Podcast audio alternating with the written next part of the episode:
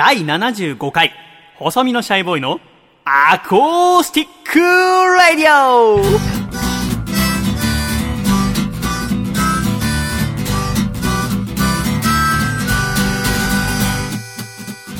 シャイ皆様ご無沙汰しております。細身のシャイボーイ佐藤孝義です。第75回、細身のシャイボーイのアーコースティックラディオ。この番組は、東京都世田谷区三軒茶屋にあります私の自宅シャイスタジオからお送りしてまいります。この番組の構成作家はこの方です。どうも、構成作家の笠倉と申します。よろしくお願いします。笠倉先生よろしくお願いいたします。よろしくお願いします。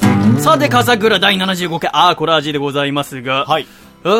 ここ数日台風が接近しまして、ね。なかなか天候が悪い中でございましたが、笠倉さんは何か大雨の影響を受けたりしましたか、大雨の影響は、あの、靴がびっしょびしょになってあ、仕事の合間の移動でで、足がものすごく臭くなったんですよ。ああ、あんまりオープニングに適した話じゃないですけど、なぜ臭い話を？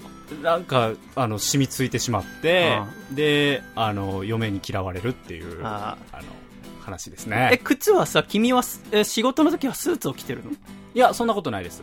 じゃあ靴も自由でいいと？靴も自由でいいんですけど、うん最近あの靴に穴が開いてしまい、うんそれを買い替えることもなく捨てることもなく、ん履き続けた結果、うんまあ、急なゲリラ豪雨とかあるじゃない。ですかそれでどんどん染み込んできて、うまあ雨でちょっと臭くなってしまったといん。うでもさ、その経験って初めてじゃないでしょ？君も23歳なんだから。はいそうですねあれ？君って誕生日いつだっけ？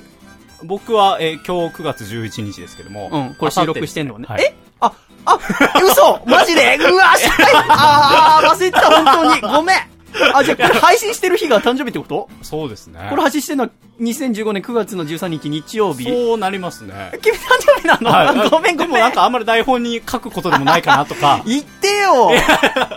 本当に忘れてたわ。いや僕はあのはいあったんですえ、けど。何歳になったの？えっと、24に、はい、なりますね。ああ、そう。うわすっかり忘れてた。今なんか、はい。なんか嫌な予感してたからさ。はい。あーいや、いあの、ほら、悪口を言おうと思ってたから、いや、20ね、3歳、はい23年間も生きてて、そうですよねのはい水をね、はい防ぐ術を知らないのかっていうことを言おうと思ったら、はい24そういや、にこのデブなんか言ってたな、こんなの9月が誕生日とか言ってたよね、と思ってはい。そうなんあ。そうなんだ。実は。ああ、はいおめでとうございます。ありがとうございます。ああ、そうだね。拍手が。はい。ありがたいです。今日はね、あの、この番組ではスポンサーになってくださった方の特典の一つとして、このシャイスタジオの見学というのにお越しいただけるわけでございますが、はい今回はえ埼玉県のうにうにさんに来ていただきました。うねうにさんどうぞよろしくお願いいたします。お願いいたします。うにうにさんは、えー過去、えー MVP も取られてる。はい。その MVP の獲得の仕方が、えこの あのトラックドライバーをされてるんですよね、はいうにうにさんは。はいそうですねで、私が横浜の実家からここ三軒茶屋のシャイスタジオに引っ越すときにトラックを出してくださって、はい。で、一緒にね、横浜から二人でトラックを乗せてガタゴト来たのが、もう2ヶ月前になりますね。すね。懐かしいですよねね。で、今日はなんと、この番組で以前企画があった、ラジオの PV を作ろうっていう、アコラジのエンディング曲はい。のラジオという曲に、リスナーの皆さんからいただいた絵を使って PV を作ろう。はい。それがですね、もう皆さん意外ともう亡くなったと思ってる人いますけど、実は水面下で進んでおりまして、はい。その PV をですね、自分で作るんじゃなくて、ちょっと外部の監督に委託しようと。で、せっかくお願いするのなら、えー、アコラジを聞いてくださってる方がいいなっていう中で、うん。二十歳のですね、加納くんという映像の勉強をしているね、アコラジっ子がいらっしゃいまして、はい。で、その人にね、全部お任せしようということで、ちょっとですね、その PV がですね、実は主役が笠倉にしようと思ってるんですよ。はあ笠倉主役の PV にしよう。はいで、その笠倉が働いてるところを一度見ていただくために、今日は加納監督もスタジオにいらしてます。加納さんも最後までよろしくお願いしますね。よろしくお願いいいたします。ということでえー、無視、無視した男4人で、今回お送りするということでございますがすね、まあ、笠倉24歳のハッピーバースデーということで、はいどうでしたか？この1年間は。この1年間ですか？まあ、激動だったよね。激動ですね結婚して子供生まれて。はい。仕事の面もいろいろあり。パパだって言って。はい。そうですね。ちょっとじゃあ、笠倉24年間の軌跡をたどる回はまた次回にしましょう。そうですね今回はい全く本当に何も用意をしてませんでしたので。なんか私の勘でゾクッとしただけで。あと、僕結構来るの忘れてるんで、ちょこちょこ言ってもらえますあわかりました。ええはい。後で逆恨みされても嫌だし。ということで、えー実はですね、今、スポンサーの話も出ましたが、今週からまた、えーお一方、新しいスポンサーについていただきました。これがですね、イベント団体、割り勘という団体の方々がですね、ちょっとイベントの告知をしてほしいということで、スポンサーについてくださいました。このイベントがですね、ガチ鬼っていうイベント。これ鬼ごっこをするイベントなの。へえっとね、場所は町田の芝広という場所。で、え午後の2時、だから14時から受付開始で3時から鬼ごっこ開始。いや、大人が本気で鬼ごっこしようよっていう。ガチ鬼でございます。すごくないですか？すごいタイトルですね。これね、えー参加費は当日の参加費が2500円、事前登録ですと2000円。ほなんと優勝商品は国内旅行券3万円分。すごいよね。その他特別賞は Amazon 商品券3000円分を10名様。などなどいろんな商品が出るみたいでございますよ。だからもう鬼ごっこなんてまあしばらくあんまやれませんよね。そうですよね。僕この間ヒャダインさんと鬼ごっこやったんですけど。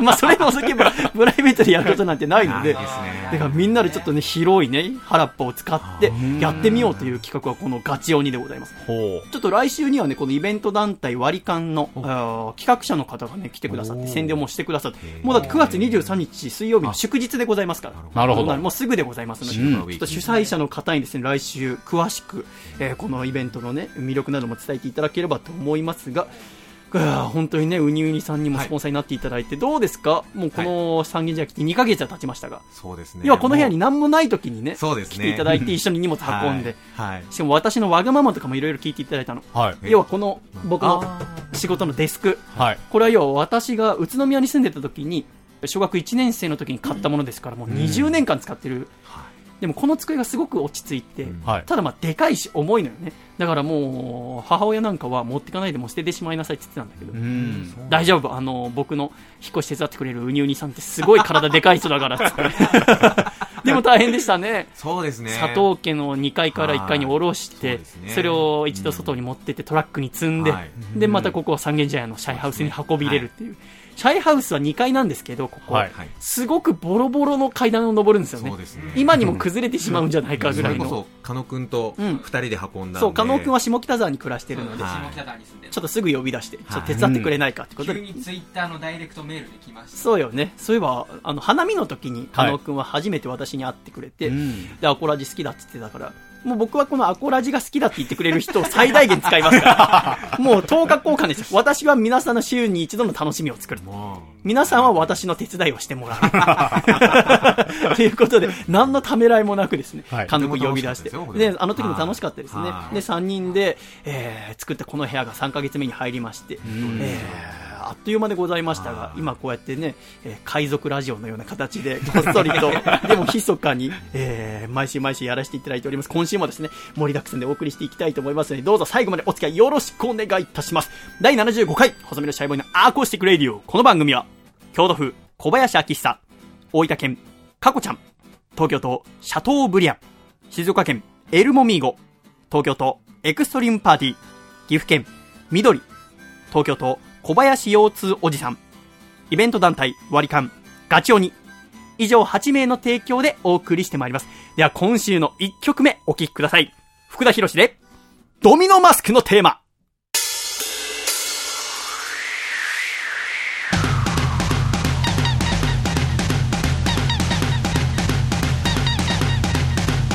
戦いの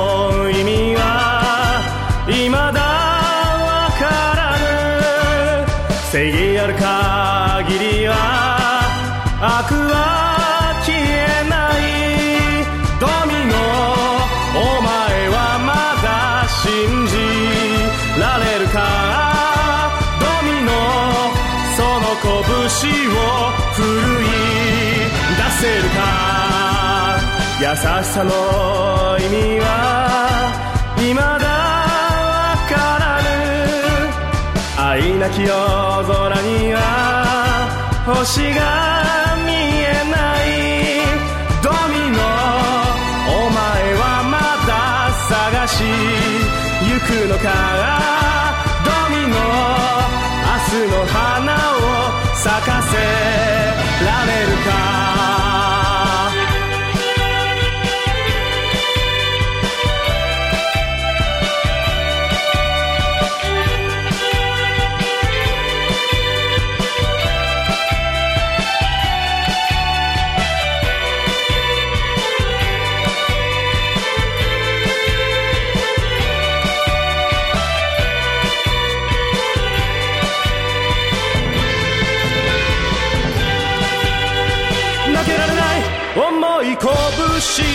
込め負けたくない。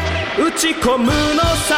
熱き瞳の奥に燃える。炎仮面に隠して。戦いの意味は未だわからぬ。正義ある限りは悪は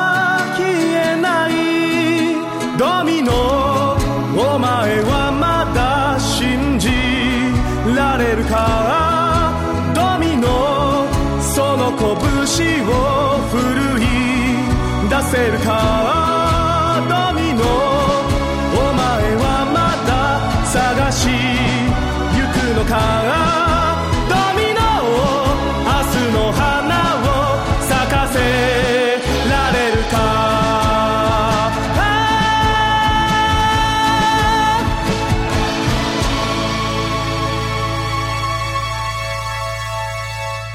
ありがとうございました。福田博士でドミノマスクのテーマお聞きいただきました。では、ジングル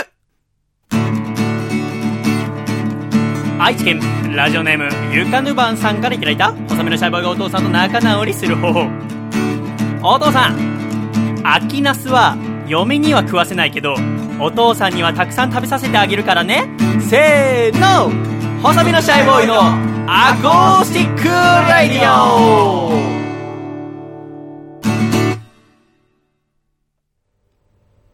シャイ皆様ご無沙汰しております。細身のシャイボーイ佐藤孝義です。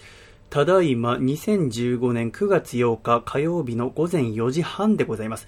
えー今からですね、三軒茶屋を出まして、えー今日は広島の呉へですね、えー一人旅ということになっております。どんな出会いがあるのかドキドキしていますが、えー外はですね、あいにくの雨なんでございますが、えーいい旅になることを願っております。では、行ってきます。シャイということで今お聞きいただいたのは笠倉。はい。私が旅に出る当日の朝のものでございます。うん。というのも私、9月の8日、9日、10日と3日間旅に出てまいりまして。はい。というのも、えー私は実家で、えーずっとウサギを飼っていたのですが、うんここ三軒茶屋に来るときに、父親の秋吉に連れてっちゃダメって言われて、はい。ね、東京の夏はね、暑いだろうし、一人暮らし始めたばっかだと環境も劣悪だろうから、そんな場所にうちの四つ葉を連れて行かせるわけにはいきませんって言われて、はい四つ葉と離れて2ヶ月暮らしたんだけれども、えーまあなんとか頑張ってきましたよ、四つ葉なしでも。はいね、私の唯一の仲間と言われる四つ葉、いつかね、迎えに行くために立派にね、ラジオ作んなきゃと思って、毎週毎週ラジオ頑張りました。そんな中、私が一番自信を持ってお送りする企画、寂しさ選手権という、私の寂しさという楽曲をカバーしてもらってね、リスナーの皆さんに送っていただくはい企画の第1回目が、4週にわたってやるうちの第1回目が先週、第74回の放送ではい始まりましたが、えー一通も応募作品が来ない。それにシャイが心に深い傷を負いまして、はい四つ葉に会いたくなったと。んでも私はもう決められた期日になるまで四つ葉に会うわけにはいかないと。ということで、えーどうしようか悩んでいたところ、えーアコラジで以前いただいたメールのことを思い出したんですね。はいえーそのメールは、えー広島県の大久野島というところに、うさぎ島と言われるものがあると。はい。そこはうさぎ、自然のうさぎが300羽育ってるよって。自然繁殖して、野生として生きてる。で、そこに行ったらうさぎに囲まれるよっていうことを聞いて、はい。そこに行くしかないと決めたわけですね。はい。で、私は行くことに決めました。ただ、普通に行っても面白くないですし、何しも私ももう貧乏人でございますからお金もない。っていう時に、夏、JR で青春18切符というものがあって。これ知ってますか、笠倉？はい。使ったことあります？はないですね。あ、ないんですか？はい。青春18切符って何かと申しますと、1日 JR 乗り放題の券が5枚綴りになってるんです。うにうにさん使ったことあります？いや、初めて聞きまあ、した。ないですか、はい。この5枚綴りのものが、あーだいたい1万2000円弱ぐらいなんです。うんだから1枚あたり2300円ぐらいなんですけど、要はそれを使うと、全国どこでも一律料金で行けるっていうことで。で、私は、えーそれの期限が夏とね、冬に出るんですけど、青春18切符って。はいえー9月の10日までっていうのを JR のホームページで知って、あ、じゃあちょうどいいじゃないかと。そうですね私旅行に行ったのは8、9、10ですから。うんじゃあちょうどいいやと思って行くことにしたんです。先週、本当にこの放送が始まる直前に。そうなんですか。メールが来なかったので、ええまあ半分切れてましたよ、私。やけで。で、行くことにしたんですね。で、えーただですね、ちょっとバタバタしたんです。っっていうのも、この旅行に出る前、9月の7日の時点でまだチケット買ってなかったんですね。はい。まあその時に買えばいいやと思ってたんで、で、いざ渋谷に行って買おうとしたらですね、売ってなかったんです。へーっていうのも、チケットの発売は8月の31日までだったんです。ほうほうほ8月の31日まで売って、使用期限は9月の10日までう。。なるほど。あっちゃと思って。やっちまったと思って。チケットないじゃもう行けないじゃないですか。で、普通に広島行くとしたら、1万2万かかっちゃうんですよ、片道で。うん。それはちょっと大変じゃない？ねそうですよねまあ私、私が個人的に大変なんだけど、かといってもう先週の放送で私ちょっと多くの島行きますって言っちゃってるから、はい。どうしましょうかねと思って。はそうだと。金券ショップ走って回ろうっつって。あ。なるほど。渋谷中の金券ショップ回って。ないのよ。もう3日前とかにもなってるから。まあそうでしょうね。でも諦めかけた最後の最後、なんか雑居ビルの2階にある怪しいチケットショップが、あーなんか Google マップで出てきて、金券ショップって入れたら、そこに行ってみたら、残り回数2回分のうん。青春18切符があったんですよ。なるほど。それが7000円で。あ、じゃあちょうど安いし、だ行き帰りでいいわけですから、はいまあ中日もし移動したとしてもそこは実費で払えばねん、安くつくと思ってそれを買って、いざ行ってまいりました。9月の8日でございますね。はいえー、ということで、先ほど聞いていただいたのはその9月の8日朝のうん。4時半のシャイでございますね。まあさすがにちょっと眠いですね。というのも、この日徹夜で行ったんです、僕。前日が、えー復讐のドミノマスクっていう映画の舞台挨拶があって、で、その日朝からずっと、狭間律史くんの人生っていう曲の PV を僕作ってたんです。うん。で、旅行行く前に作んないと、狭間くんに怒られると思って、はい。ね、別に僕はただ親切でやってあげてるだけなんだけど、なんか早くしてくださいみたいなこと言われたら尺に触るなって思って、僕無理やり作ってたら準備する時間なくて、で、そのまま舞台挨拶終わって帰ってきて、で、徹夜で準備して、で準備終わったのがね、もう4時ぐらいだったのよね。で、始発が動くのが5時11分の三軒茶屋発だったから、もうこれ寝てる場合じゃないなっつって。行っても、青春18切符で、えー、広島までだいたい13、4時間乗ってる予定だったから、はいだからまあそこで寝りゃいいやと思って。うんだから全然いいやと思って寝ずに行ったわけでございますね。まあこれが大きな判断ミスだったんですけども、じゃあちょっとここに大きな垂れ幕のように、えー当日の電車のスケジュールが貼ってありますね、はい、風倉ありますね。じゃあまず、じゃあこちら読んでみてください。まず一番最初ははい。三軒茶屋。何分ですか？5時11分発と。そうです。これが始発でございますね。はいで、三軒茶屋から東急田園都市線に乗って、続いてこちら、笠倉渋谷。に着きますね。はい。で、もう渋谷までもう5分でございます。はいで、渋谷からその次へ、品川。到着が、到着5時55分ですか？そうです。そして、こっからがまあ旅になります。はい。いよいよ東海道線に乗って西に向かっていきます。なるほど。さあ、品川から東海道線、ここはね、座れました。おー。座って、そのまま、えー次がこちら、はい静岡県の沼津に、えーもうちょっとめんどくさいんで、風倉に読ませるシステムやめますけど、早くも。えー5時55分品川発、そこから、えー約2時間ですね、えー8時5分沼津に着きます。うん。そしたら、この沼津から乗り換えをします。そしたら次、浜松まで、2時間8分の電車の旅。ほうほうここは座れないですね。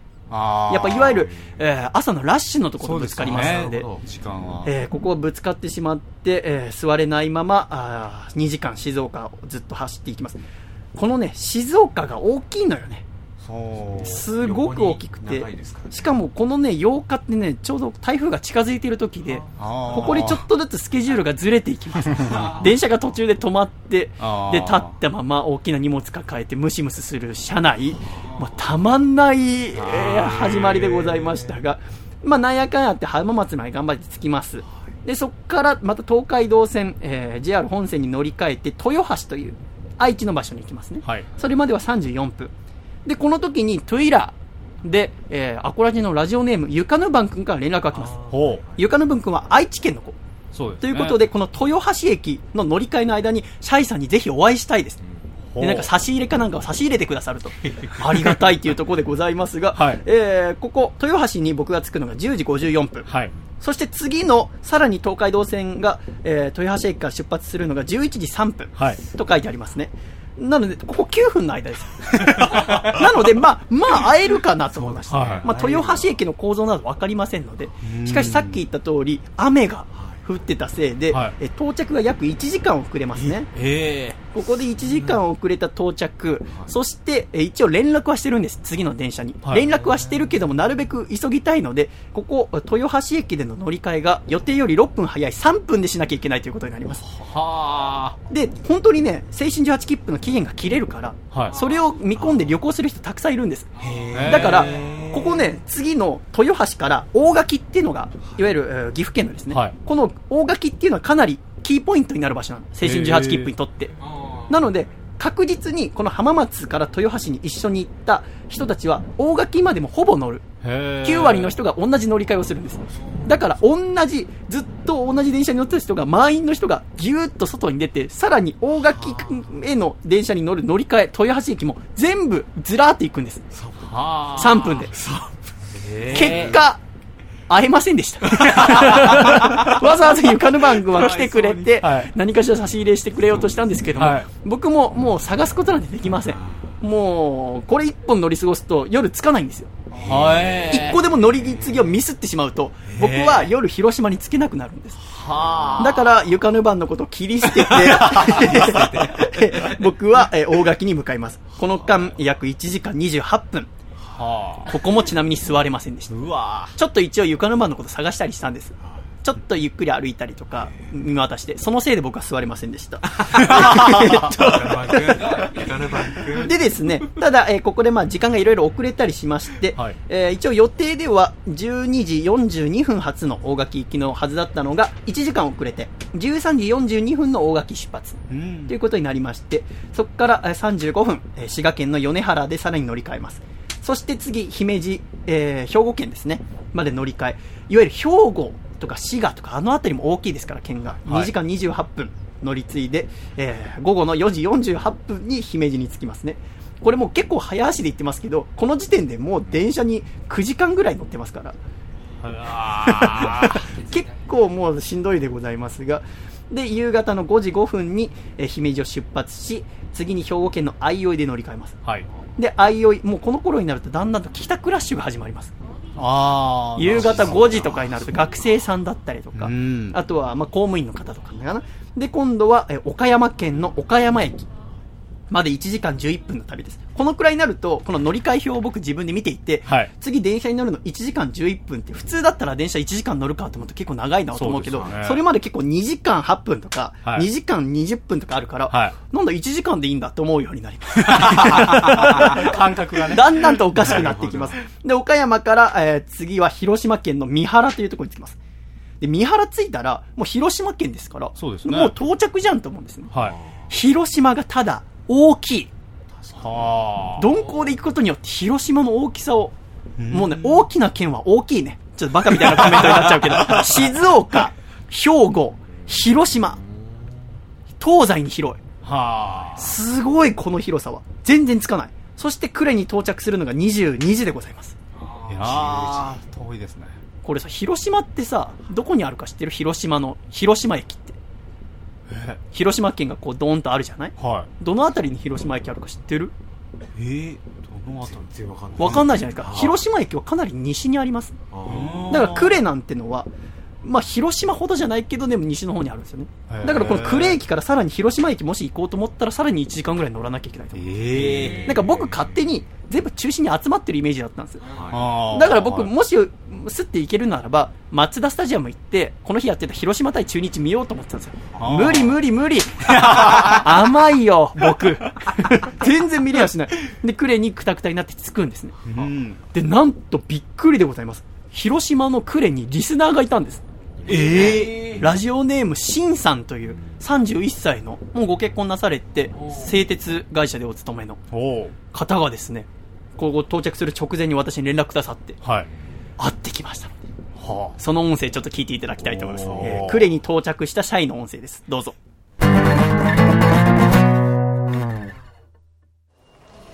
シャイということで皆様ご無沙汰しております。私、ただいま9月の8日22時8分ということで、えー三軒茶屋を出てから、あー17時間間が経ちました。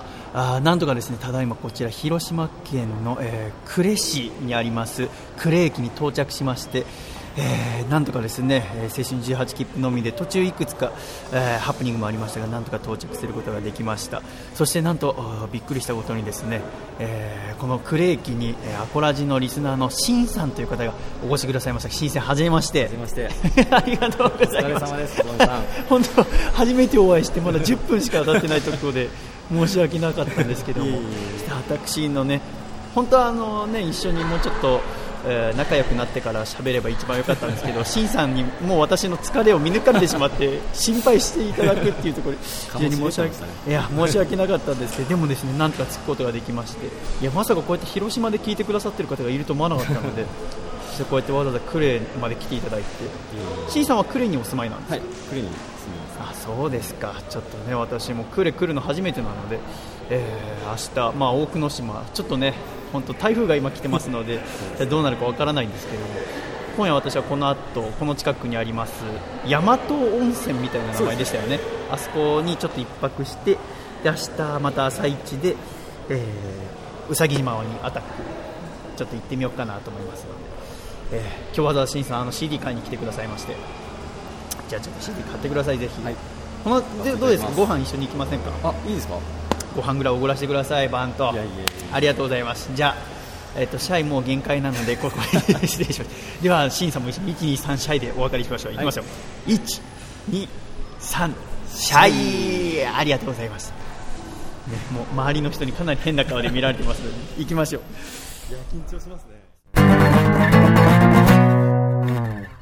ありがとうございました。呉に到着した社員の音声でした。これもう本当に改札でシンさんと会って、はいもう本当に会ってすぐ5分ぐらいで撮りましたので、あお互いまだギクシャクしてるとこ。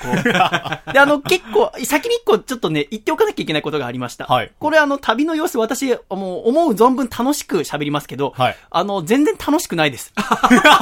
超辛いです、この旅。辛いことを明るいテンションで喋りますけど、はいあの、もし、ちょっとシャイがね、楽しそうだから、あの、やってみようと思ってる方、まあ次はね、冬にまた青春ジャッジ切符出ますから、はい思ってる方は絶対にやめた方がいいです。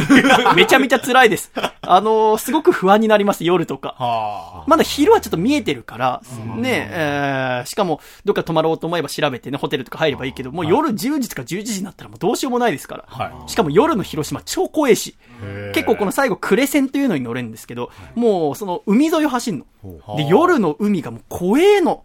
真っ黒くてゆらゆら。僕なんて海に慣れてるのに怖いんだから。しかも車両に僕しか乗ってないから、夜なんて。へだから、えーあんまりお勧めはしませんが、で、まあ、クレについてシンさんと一緒になったわけでございますよね。はで、シンさんはクレに暮らしてるから、じゃあちょっと一緒に、えー遅くなっても平気っていうことだったので、えーちょっとお酒飲みに行きましょうよ、つって、クレの、あー屋台に飲みに行きました。その屋台がまあ美味しい。素晴らしいんだよね。初めて僕屋台でご飯食べたの。本当になんか公園沿いに屋台が、うん、10軒ぐらい立ってて、フラッと入って、おでんだったりとか、串焼きとかたくさん食べていいね、うんパンパンパンも食べてさ、瓶ビールで乾杯するのがまあ楽しいんだよ。で、シンさんともどんどん仲良くなってさ、で、すごい聞いてくださってんの。第0回から全部聞いてくださってて、そんなシンさんからね、メールも届いておりますよ。こちら。え、細見さん、笠倉さん、シャイ、シャイ。シャイ私は、広島県呉市在住のアコラジッコのシンと申します。毎週楽しく聞かせていただいております。が、メールを送るのは初めてです。細見さん、先日は呉に来ていただいてありがとうございました。私は、細見さんがベストアルバムを持って広島に行きます。というツイートをしているのを見て、え、細見のシャイボーが広島に来るの？とテンションが上がったのですが、広島といってもきっと、広島市内や宮島とかに行くんだろうなと思っていました。しかし、細見さんが東京を出発した日のつぶやきを見てみると、旅の初日の終着駅が呉になっていたので、これはぜひ細見さんに会いたい呉に来てくれることなんて滅多にないだろうし、この機会を逃してなるものかと思い、私は細見さんに会いに行きました。うん。細見さんに会ってまず最初に思ったのは、とても素敵な高青年じゃないかという感想です。身長も高く、目も大きく、クリリッとしていて、顎も思ったよりもしゃくれていなかったからです。やかましいよ。じゃあ少ししゃくれてるというか、えーとても女性と縁がない人とは思えませんでした。しかし、長旅の疲れだったのでしょうが、細見さんの瞳の奥は少しよどんで見えました。かっこ笑い。少し会話をして、呉駅構内でラジオを収録し、その後、細見さんと屋台に行き食事をしました。ラジオのこと、音楽のこと、これからの未来のことなど、いろいろな話を聞けてとても楽しかったです。ぜひまた広島に遊びに来てください。その時は広島でライブをしてくださいね。アコラジも毎週楽しみにしております。細見さん、笠倉さん寒くなりますが、体に気をつけてこれからも楽しい番組を作っていってくださいね。応援しております。と、いただきました。すごいあったかいメールを。メールですね。ありがとうございます。そのシンさんとたくさんね、食べて。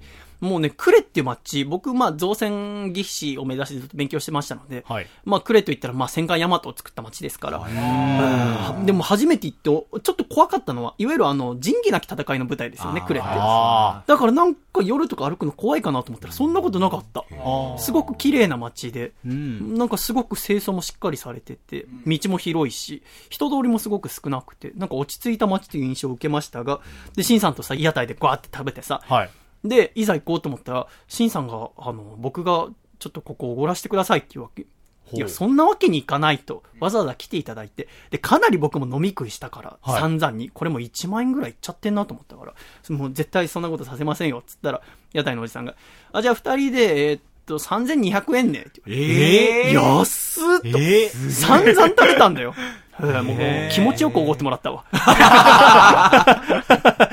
で、そんな新さんと別れて僕はね、え呉駅前のね、もう歩いて5分ぐらいのところにある、大和温泉物語という、ほいわゆるスーパー銭湯。あへー24時間やってるとこあるじゃないですか。はいはああいうとこ泊まるの大好きで。僕スーパー銭湯大好きなんだ。そんな私が過去行ったスーパー銭湯で一番楽しかった大和温泉。ほう。スーパー銭湯とか行ったことある？あんまり僕は行かないですけどね。そっか。あのね、すごく綺麗なの。この大和温泉物語。しかもお風呂もたくさんあって、内湯も露天もあるんだけどもうとにかく楽しい。そして何が素晴らしいって、呉がね、今、あんまり繁盛してないというか、うんそんな賑わってはないってこともあって、もう夜僕が温泉入り始めたのは深夜1時ぐらいだったんだけど、僕だけしかいないの、お客さんが。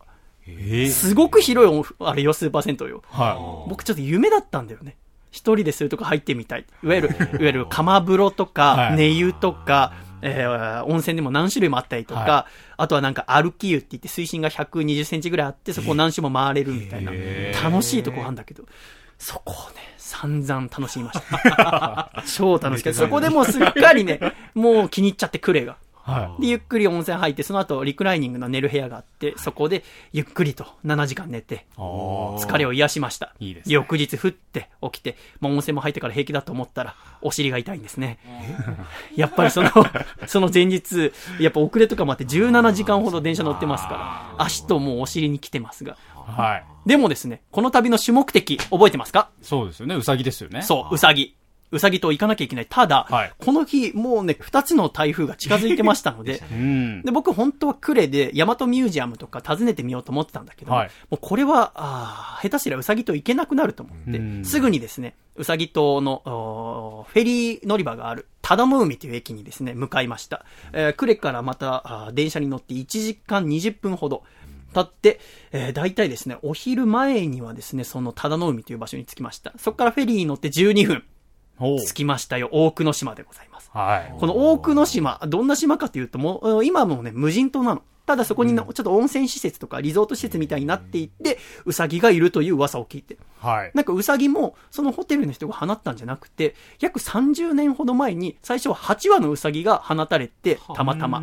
たまたま放たれるってよくわかんねえんだけど、はで、それが自然繁殖して、なんやかんやで今300羽ぐらいになってる。なるほど。ということは聞いてたんですね。ただ、雨だから。ウサギ水そんな好きじゃないんですよ。僕飼っててわかるんですあよー。だから下手すりゃもう会えないんじゃないかと思いながら、えーフェリーに乗って大久野島着きました。で、港から降りて、3歩歩いて大中ウサギ発見。ほう。年がいもなく駆け寄っちゃったよ。ああ、ウサギだー ウサギだーつって、いたのよ、ウサギが。もう港降りたところにウサギ。でね、もう最初その1羽のウサギに目が点になっちゃってるから分かんなかったんだけど、ちょっとね、周り見るともうたくさんいるの。ウサギが展示してるわけ。で、そっから、あの、大久野島自体は一周、えー島6キロのちっちゃい島だから、ちょっと一周丸々歩いてみようと思って。って、うんそこ歩き出したら大きなまず広場みたいなところにぶち当たって、そこにもう100羽ぐらいのウサギが。あ私を出迎えてくれるんですよ。しかもそのウサギたちももう人に慣れてるから、もう人を見ると、ほんと遠く、だいたいまあ30メーター先ぐらいから走ってくるの、こっちに。しかも360度。ウサギが 至るところから、ラッタラッタラッタラッタって。し、待って待ってシャイは逃げないよつって。シャイは餌たくさん持ってきたからつって。えー、そのウサギに餌をあげて、本当に至福。モフモフ分を補充しまして。もう幸せだって思う。はい。もうしまいにはちょっと、飽きるぐらい。おーなんかこう、ウサギが近寄ってくると、その度に立ち止まんなきゃいけないから。ああ、そうですそうね。僕はもうウサギを無限にできないから。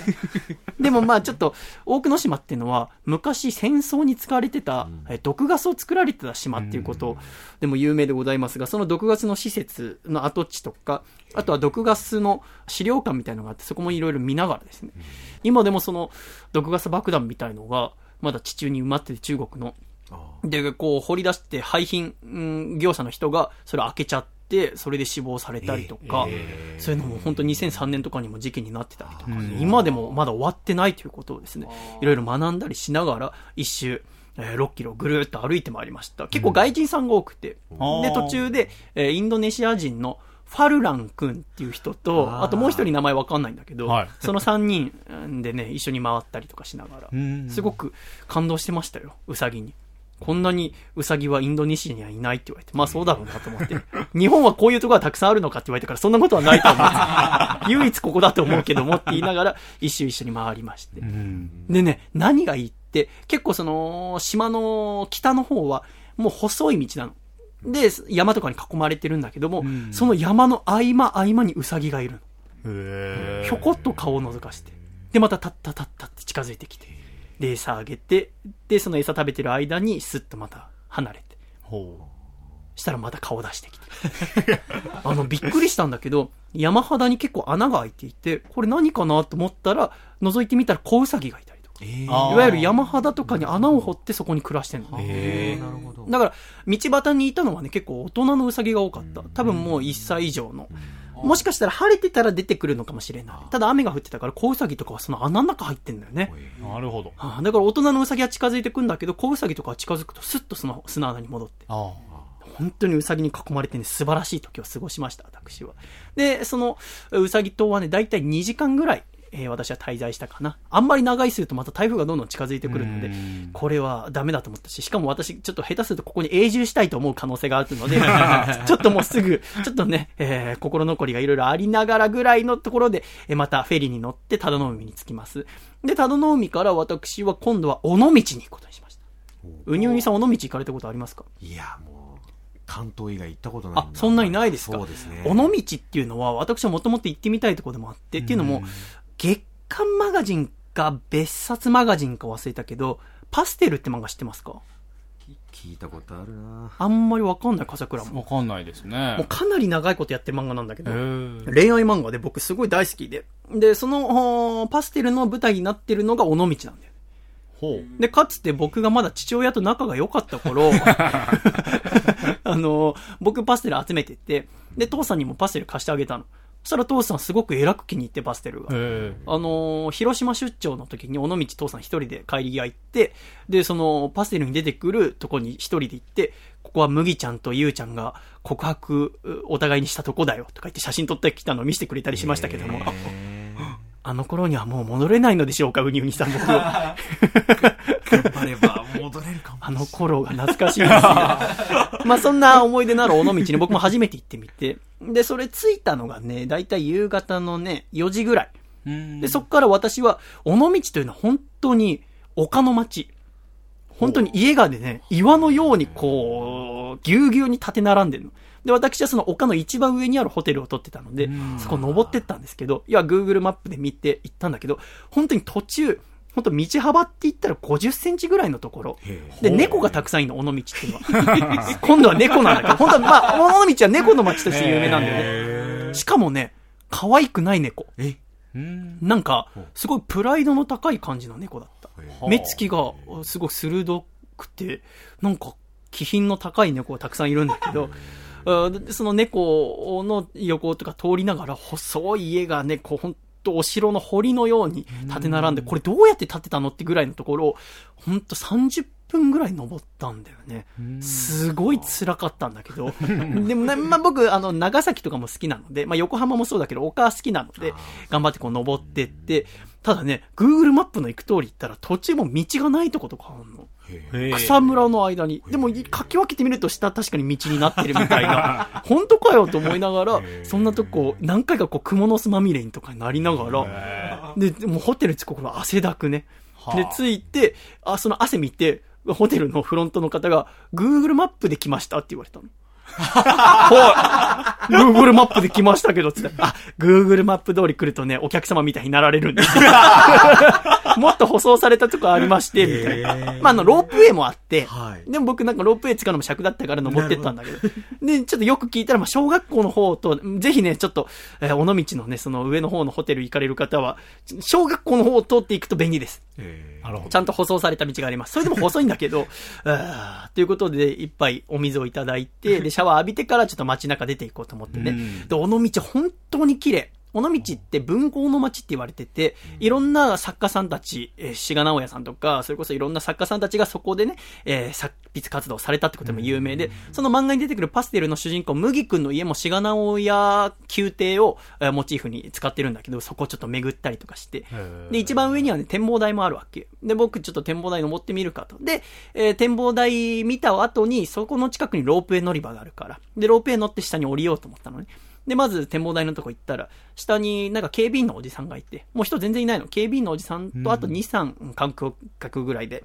だから私ちょっと、えージュース買ってたら、おじさんに話しかけられて、どこから来たのって言われたから、私ちょっと東京から来ました。つって、あ、いつ来たのって言われたから、昨日青春18切符で。つったら、ちょっと話盛り上がって、ああ、私もね、若い頃青春18切符使ったことあるんだよって言われて。ああで、なんか、旅先で喋るのすごい僕好きだから、えーいろいろ喋ってたら、ちょうど上にカップルが、の声が聞こえたの。展望台の。展望台って言っても、まあビルのね、3階ぐらいの高さだから、そんな高くなくて、だから、そのカップルの邪魔しちゃいけねえなと思ったから、カップルが下に降りてくるまで、おじさんと喋ってようと思ったのね。はい。で、おじさんと喋りながらカップルがまあキャーキャーやってるのを聞いてて、で、あ夕暮れになってきて、おじさんが、ここの尾道の夕暮れは、私は本当に全国いろんなとこ回ったけど、日本で一番綺麗だと思うっつって。はで、おじさんも定年退職した後に、尾道に住みたいからっつって、お小遣い稼ぎぐらいな感じで、その、ね、普通にしても暇だから、警備員の仕事とかやって、観光客の方と喋ったりしながら楽しく過ごしてんだっつって。いい年の、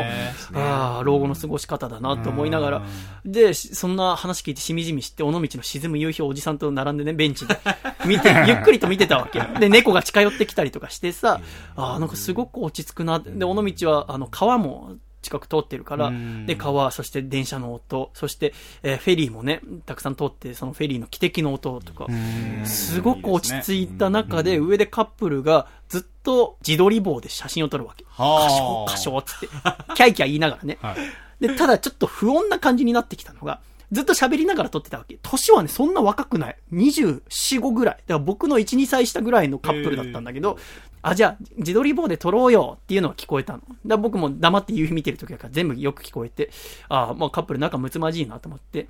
で、ずっと、はい、チーズ、カシャとか言って撮ってるわけ。はいで、なんやかんやって言って撮ってた時に、はい、チーズ、カシャ。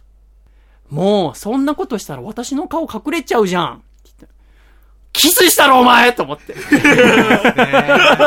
すねお。前、キスしたろ、今 ちょっとおじさんと会釈したりして。ねえ、なんつって。俺たちはその展望台の下にいるから見えないんだけど。で、そのカップルが、まあ、10分ぐらいね。でその後、カシャーの後、ちょっと静かになってっから。これちょっといい感じになってやがんの。早く降りろやって思って。で、降りてきたのと入れ違いに私は上登って、ね、一人で自撮りしてみたりして。で、今度はロープウェイで下降りようと思ってせっかくだから。でもなんかロープウェイも、その使う人がそんないないから、結構立派なロープウェイなのよ。えー何人ぐらい乗るかな ?20 人ぐらい乗れると思うの。えで、なんか決まって何分に出発とかじゃなくて、人が溜まったら行こうみたいな。えなるほど。で、僕ちょっと、それを、あのの、ロープウェイ乗り場の人に聞いたの。何分とかないですよ、みたいな。だから、あじゃあ乗ろっかな、みたいに見てたら、係の人結構たくさんいて、なんか、あこの一人のためだけに動かすの、面倒だな、みたいな顔をちょっとされたんだよ、本当に。まあ気のせいかもしれないけど。でも心の中で1%はあったと思うよ。そんな高くねえのはロープウェイも300円ぐらいだったから、やっぱ動かす電気代の方が多分かかるから、ねね。そのためにね、なんか、ガイドのお姉さん一人乗るか知んないけど、とかあるじゃない、ロープウェイって。それもあって、なんかその視線感じちゃって、徒歩で降りるっていう。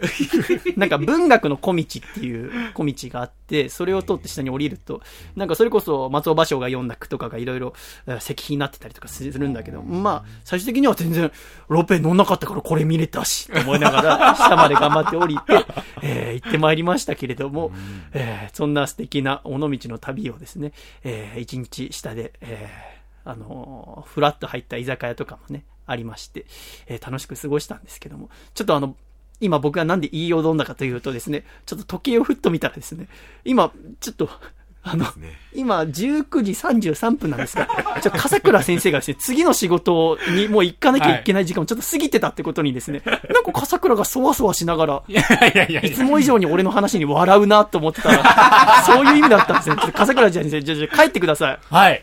ありがとうございます。お疲れ様でした。お疲れ様でした。ええあ、お誕生日おめでとう、笠倉。ありがとうございます。ありがとうございますありがとうございます。では、失礼します。気をつけて。はい。じゃあ一度、その、えー尾道の夜の私の音声を聞いていただきたいと思います。どうぞ。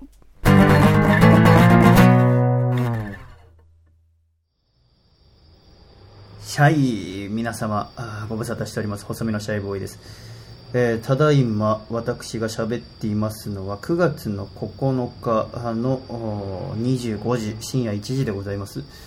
えー旅行2日目が終了しました。本日は、まあ、多くの島に行き、移動して、今いる尾道を、いろいろ歩き回って見て回ってきましたが、尾道、尾道はとても素敵な場所でございますね。何が落ち着いてるって、えー雰囲気がとても落ち着いておりまして、今この夜の尾道の音も一緒にお聞きいただいておりますが、あーうん、何なんでしょうね、もうもう終電はなくなっている時間でございますが、回送列車なのか、あ夜行列車なのかが通る音や、またゆっくりと船が通り過ぎる音、ああと虫の鳴く音、海の音などが入り混じってですね、なんだか、えー数々の文豪が、ここ尾道を作品を制作する場所に、したり題材にしている、理由がちょっと分かったような気がしてまいりました。えいよいよ明日は旅行最終日、また始発の電車に乗りまして三軒茶屋に戻ります。えー無事戻れてるか、あまだ私はこの時点では分からないのですが、明日また一生懸命電車に乗っていきたいと思います。では、また。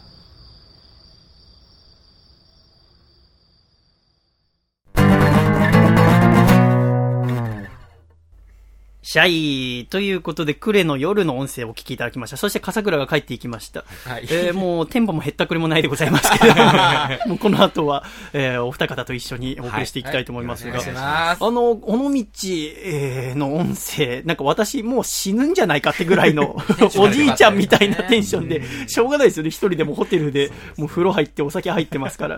ね、尾道のお酒もとても美味しくてですね、えーまたね、夕暮れ時のね、あのーまあ、もう夜ぐらいか7時ぐらいになると、はい高校生たちが自転車でバーって通って帰るんですけどその光景がすごくて、尾道前に本当1000台か2000台ぐらいの自転車が置いてあるんですよ。大きな自転車乗り場があって、置き場か。で、多分みんな、まあ、働いてる方とかもみんな、多分自転車で移動されることが多い街なんですよね。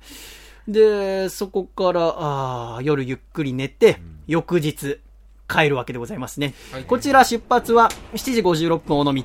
はい。意外と遅いですね。ね行きはだって5時11分の三軒茶屋に乗りましたから。はいというのも、ホテルのロビーが開くのが朝は6時半にならないと開かない。そしてこの尾道からの電車が1時間に1本ぐらいしかないんですね。えーということで出発ちょっと遅くなります。7時56分尾道発。はいで、そこから、えー約2時間23分かけて兵庫県の相生まで行きます。兵庫県行ったことありますか？もう西の方は全然行ったこと全然ですけど、はい兵庫僕も、まあ、神戸ぐらいしかなかったんですけども、やっぱ兵庫県、侮っちゃいけませんね。広いです。で、兵庫からまた今度は20分かけて姫路まで行きますね。はい。で、そっからまたまた、あー東海道線に乗り継ぎまして、2時間26分かけて滋賀県の米原っていう場所に行きます。はい。そして33分かけて続いて大垣、岐阜県。ここキーポイントでございますね。はいこの大垣がね、まあ、ここで結構ゆっくりしたいんですけども、帰りはですね、えー本当に乗り換えの間が5分ないぐらいの場所がたくさんなので、トイレすら行けません。タイトなスケジュール。で、そしてね、要は座らなきゃいけないわけ。はい座らないともう足腰がダメななっちゃってんだけど、はい。あのー走らなきゃいけないんで、ホーム間とかを。だから結構みんな、こう電車開く時になって、結構向かい側のホームにある電車に乗り継いだりとかあるんですけど、みんなね、結構ダッシュしたりして席取るの。僕なんかそれがはしたないと思っちゃって それができないせいで結構帰りも半分ぐらい経って帰ることになるんですけども、そこのプライドとか全部捨てないと、ね。あんま旅はできないかもしれませんね。え ーで、大垣から、そこから1時間27分かけて豊橋。えー一気に床の間を見捨てた場所ですね。えーで、愛知県の豊橋に着きます。で、豊橋からは、えー次浜松まで34分の旅。なんと、ここの34分の間に、ラジオネーム月うさぎさんという、アコラジッコの方が電車の中に会いに来てくれていました。電車の中？で、僕この間、要は乗り継ぎ全然間がなかったので、ご飯とか食べてなかったんですけど、月うさぎさんが差し入れをたくさん差し入れてここで元気を取り戻します。ああ、いいな。そして浜松に到着、静岡、夕方の4時15分でございますね。はいまあ、この時点でもう、えー8時間ぐらい電車乗ってるんですけども、まあ、このえー旅の話をするときのテーマとして暗いことを言わないということにしてますので、えー楽しい、楽しい8時間、9時間。そして静岡、浜松から2時間に44分かけて熱海。これもなかなかグッときましたね。えー、隣に座った人がちょっと汗臭くてですね。えー かといって、なんかこう、席変えたりしてもね、申し訳ないから、2時間44分その方と一緒に 僕は座っていくことになりますね。で、えー夜の7時5分、えー静岡県の熱海に着きます。そして熱海から、まあ、東海道線に乗ったり、そして途中から湘南新宿ラインに乗ったりして、夜の9時5分に渋谷に着きます。そして渋谷に着きましたら、はい。なんと大阪府のラジオネーム踊る宝石さんがちょうどお仕事で東京に来ていて、で、ご連絡をくださったので、二人で渋谷のカフェで、えーちょっとお話をして、はい。えーで、その後、電車に乗って1時間後ぐらいですね、夜の10時過ぎ、三軒茶屋に到着して、いざ、旅の終了ということになりました。おめでとうございます。お疲れ様でした。では、最後の音声お聞きください。どうぞ。シャイ、細身のシャイボーイ佐藤孝義です。えー、ただいま私が喋っているのは9月、え10日木曜日の夜でございます。えー、今朝朝方尾道を出まして約14時間かけて東京三軒茶屋に戻ってまいりました。えーこれにて3日間の旅が終わったということでございますが、えーまたですね、近いうちに旅に出て、えーいろんな人と触れ合ったり、いろんな土地の景色を見て、えー面白いラジオを作れるようにできたらいいなと思います。とにかく、今ちょっとお尻が痛いので、今日早く寝まして、えー明日収録でございますので、えーそれに備えたいと思います。えー3日間ありがとうございました。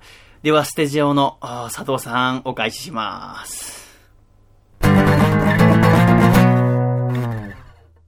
はい、スタジオの佐藤です。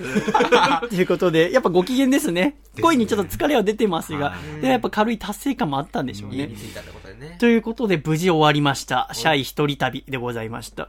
あのー、でもまあ、楽しかったですね。なんかこう、鈍行で行ったこともあって、あー日本の一つ一つの風景をじっくり見ることもできましたし、はい。また広島っていう遠く離れた場所にリスナーがいるんだってことと、また、なんか、じっくり考える時間がたくさんありましたので、まあ本たくさん読んだりとか、あとはまあどういうラジオをこれから作ろうかなとかいろいろ考えることになりましたので、まあ来年も、もし私のお尻が丈夫なままであれば、ちょっとまたやってみようかななんて思いながら、やっぱ、ね、旅はちょっと良かったので、まあ、ちょっと経済的に大変なこともあるかもしれませんが、ね、えーあんま冬になる前にまた来月あたり一回どっか行きたいななんて思いながら、全国のアコラジッコに会いに行きたいと思いますので、え ーその説はですね、どうぞよろしくお願いいたします。ということで、最後までお聞きくださり誠にありがとうございまして、これにて私の旅は終了でございます。では一曲お聴きください。狭間律師へ、人生俺の人生をかけた人生をかけた人生をかけた人生をかけた人生のスタートてほしいよ君の人生をかけた人生をかけた人生をかけた人生をかけた人生のスタートじゃん手を振るよジャケラッチョ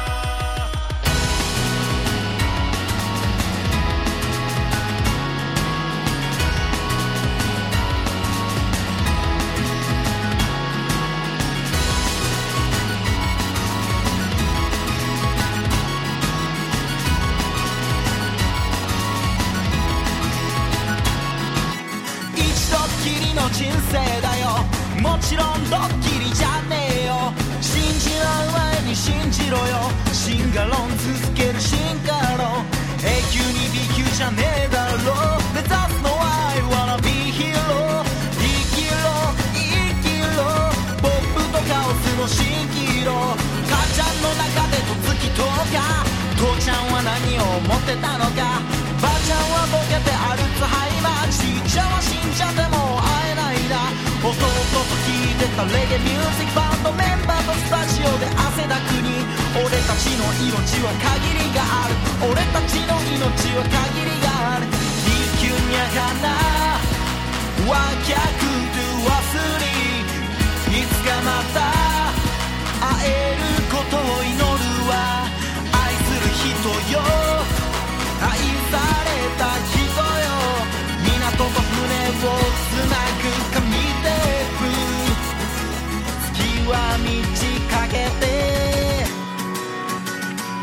俺の人生をかけた人生をかけた。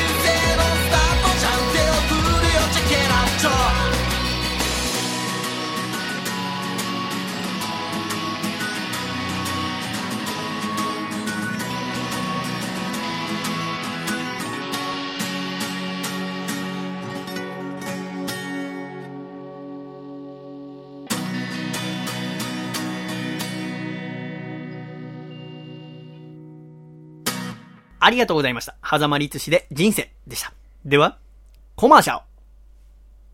誰が呼んだかホトトギス。不器用で優しい妹思いのヒーローがこの夏スクリーンにやってきますその映画のタイトルは「復讐のドミノマスク」監督森谷慎太郎主演福田博ヒロイン望月美優音楽細身のシャイボーイという異色の組み合わせが実現したこの作品。いよいよ8月22日新宿ケーズシネマを皮切りに全国さまざまな場所で上映する予定となっております。詳しくは「ムージックラボ2015」のホームページをご覧ください。日本の夏ドミノの夏。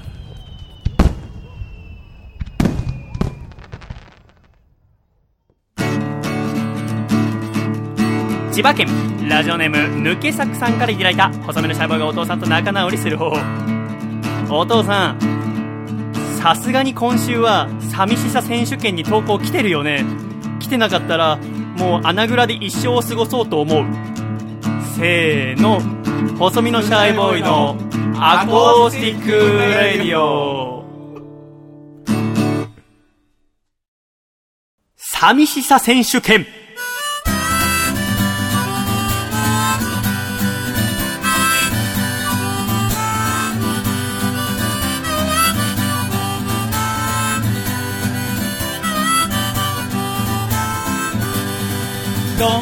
シャイということで、寂しさ選手権。このコーナーは、私の楽曲、寂しさをリスナーの皆様にカバーしていただくコーナーでございます。うにうにさん。はい。ということでね、先週、一通も応募作品が来なかったということで、え BGM が流れなかったんですけど、今回 BGM が流れたということは、ね作品、届いております。ありがとうございます。よかった。また来り行かなきゃいけなくなるところだった。ありがとうございます。では早速1曲目聞いてみましょうか。愛知県のラジオネームゆかぬばんさんからいただきました。細見さん、笠倉さん、こんにちは。寂しさ選手権参加させていただきます。ただ、今までは仕事が平日休みが多かったので、近所の方々が外出して、多少大きな音を出しても迷惑にならない、平日の昼間に音源を録音することができました。しかしながら仕事の内容が変わり今では土日休みになってしまったために大きな音での録音ができなくなりました。なので今回はなるべく小さな音で、えーギターを弾いて歌いました。お耳汚しではございますがぜひお聴きください。よろしくお願いします。と。あの今回いろんなメールいただいたりまだあちょっと録音できてないんだけどそのうち送りますっていう人のメールにですね全員なんかこうやっぱ先週送れなかったことへの言い訳が書かれてたりとかです、えーちょっと僕もね申し訳ないことしたので 好きな時送っていただければいいのに、えーでも早速じゃあ聞いていただきましょう、ゆかぬばんさんの寂しさです。どうぞ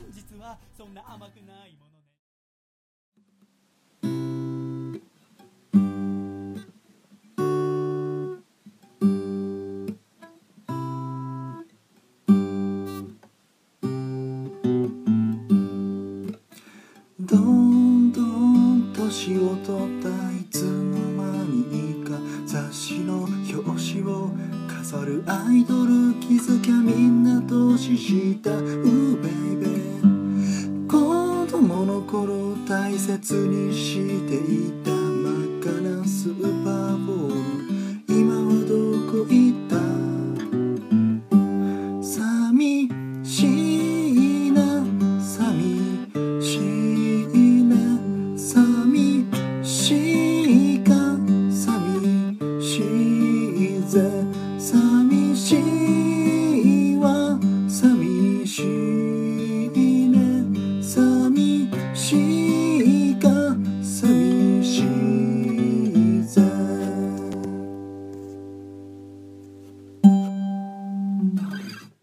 ありがとうございました。愛知県のゆかぬばんさんの作品でございました。素晴らしい落ち着いた寂しさでございました。これを待ってたんだよ。すごいね。ちょっとじっくり聞き入ってしまいましたが。ああ、こう来ましたかと私は思いますね。もう、ゆっくりなテンポで静かに聞かせる寂しさを。これはなかなか私は思い浮かびませんでしたが、これがエントリーナンバー1番でございました。じゃあ続いて参りましょう。こちら、大阪府のブラックトリオさん18歳の方からいただきました。皆さん、シャイ、シャイ。今回も僕はリコーダーで参加しようと思って、あ、過去のね、選手権でこの方リコーダーで、えー参加してくれたんですね。一生懸命曲を作っていました。曲を完成させてリコーダーで録音しようとしたのですが、録音や編集の知識や技術がないのが理由でうまくいけませんでした。ほん一から作り直そうかとも考えたのですが、どうしても諦めがつかなかったので、今回は泣く泣くキーボードで参加をすることを決意しました。リコーダー以外の楽器は習ったことがほとんどないので、テンポがバラバラな点など演奏が下手な部分がたくさんあります。ごめんなさい。ただ、全部キーボードで弾くだけだと自分も納得いかないので、イントロだけ自分らしさを出していました。聞いてください。と。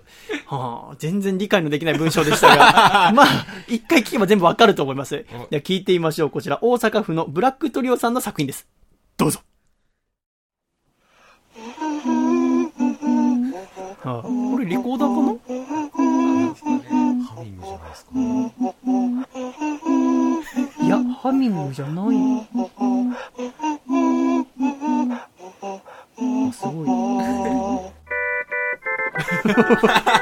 オルガン。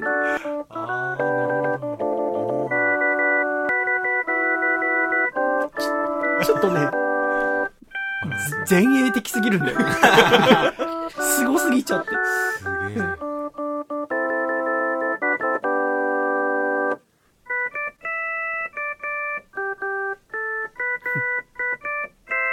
おうすごい。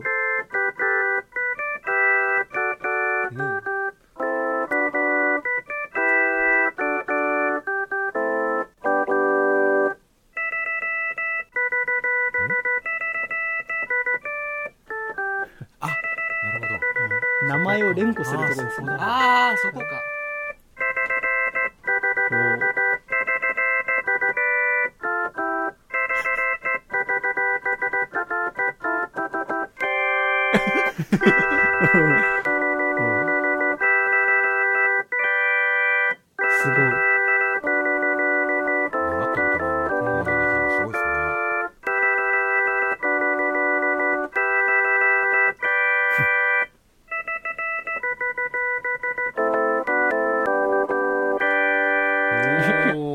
りがとうございました。大阪のブラックトリオさんの作品でございます。すごいですね。すすごいですね。なんかこう聞き入ってしまううん。初めての形でございましたがうん、ではどんどん行ってみましょう。3作品目。こちら、兵庫県のアマシットさんからいただきました。細見さん、フランク笠倉さん、お疲れ様です。フランクシナトラみたいに言ってますけど。寂しさ選手権参加させていただきます。細見さんの楽曲に合わせて演奏していました。よろしくお願いします。とありますね。ちょっと聞いてみましょう。では、兵庫県、アマシットさんの作品です。どうぞ。あ、私の寂しさの楽曲にパーカッションを加えてくださいってますね。ああ、パーカッションか。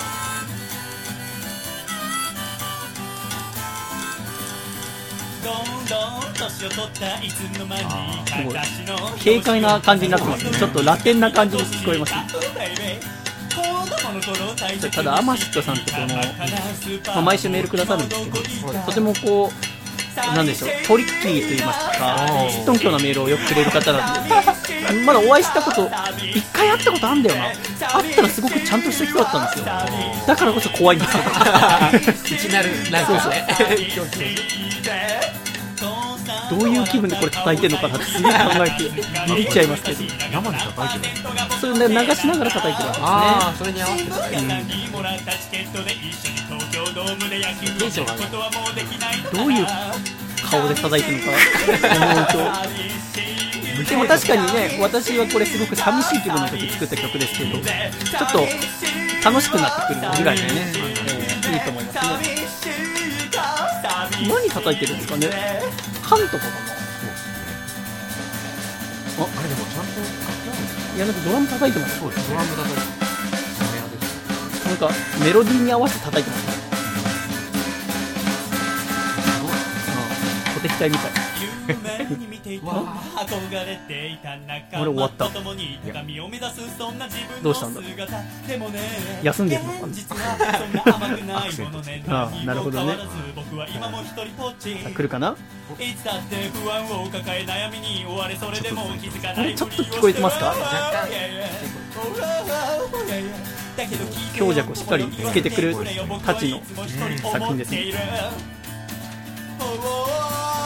寂しいな寂しいね寂しいか寂しいぜ。寂しいわ寂しい聞こえて寂しいか寂しいぜ。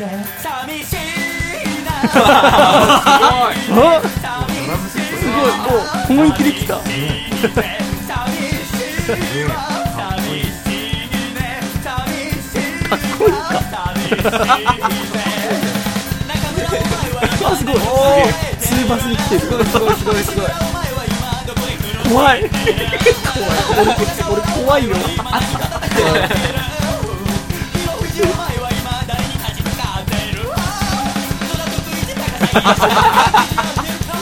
すごい。ライブの最後みたい。な。あーもうラストだねアンコールも最後の最後の曲だね。もう全然合ってない。もうすごい。力振り絞ってる。ありがとうございました。兵庫県のアマシットさんの作品でございましたありがとうございますすごいもう私の曲に合わせてというそうですね、こういうパターンもあるんですね。素晴らしい作品でございました。では今週最後の作品、いってみましょう。こちら、青森県のラジオネーム、フジモンさんからいただきました。細見さん、笠倉さん、シャイ、シャイ。今回、寂しさ選手権が開催されるということで、早速弾き語りの音源を送ろうと思ったのですが、この寂しさという曲は、速いテンポで次々と流れる歌詞を歌い上げなければならない上に、滑舌の悪い僕にはとても難しい曲でした。へえ。そこで今回は、スローテンポで弾き語った音源を早送りにしてみました。また今回寂しさということで、僕は中学時代に修学旅行で訪れたディズニーランドでグループメンバーとはぐれ、突然のゲリラ豪雨に襲われ、一人ずぶ濡れの状態で夜のパレードを見た寂しい思い出があるのですが、その時の情景も思い出しながら歌いました。よろしければ聞いてみてくださいといただきました、では聞いてみましょう。今週最後の作品、青森県のフジモンさんの作品です。どうぞ。どんどん年を取ったいつの間にか雑誌の表紙を飾るアイドル気づきゃみんなとこれした全然やっぱ早送りする。とすごい面白い声になりますねコロスケみたいな今はどこにい。寂しいな寂しいね寂しいか寂しいね寂しいわ寂しいね寂しいか寂しいね父さんが笑った顔最後についたすっかり増えた白髪の何パーセントが僕のせいなんででしょうね。なんか早くなってるのにさんにもらったチケットで寂しさが際立ちますね見ることはもうできないのかな寂しいなでもあのその最後にあった中学時代ディズニーランドではぐれて雨降ったっていうのは何なんでしょうね。寂しさをああその寂しさがあったんですね。青森から送ってくれてるんですよこうやって。そうですね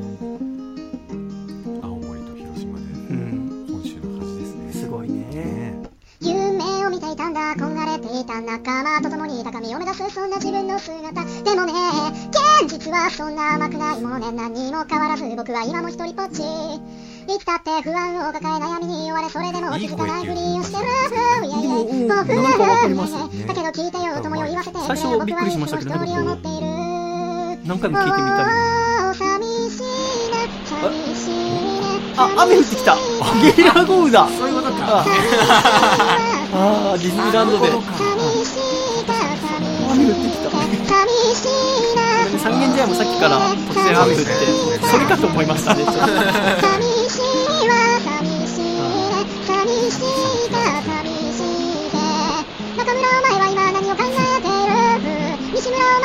すごい僕の友達の名前を。中村お前は今中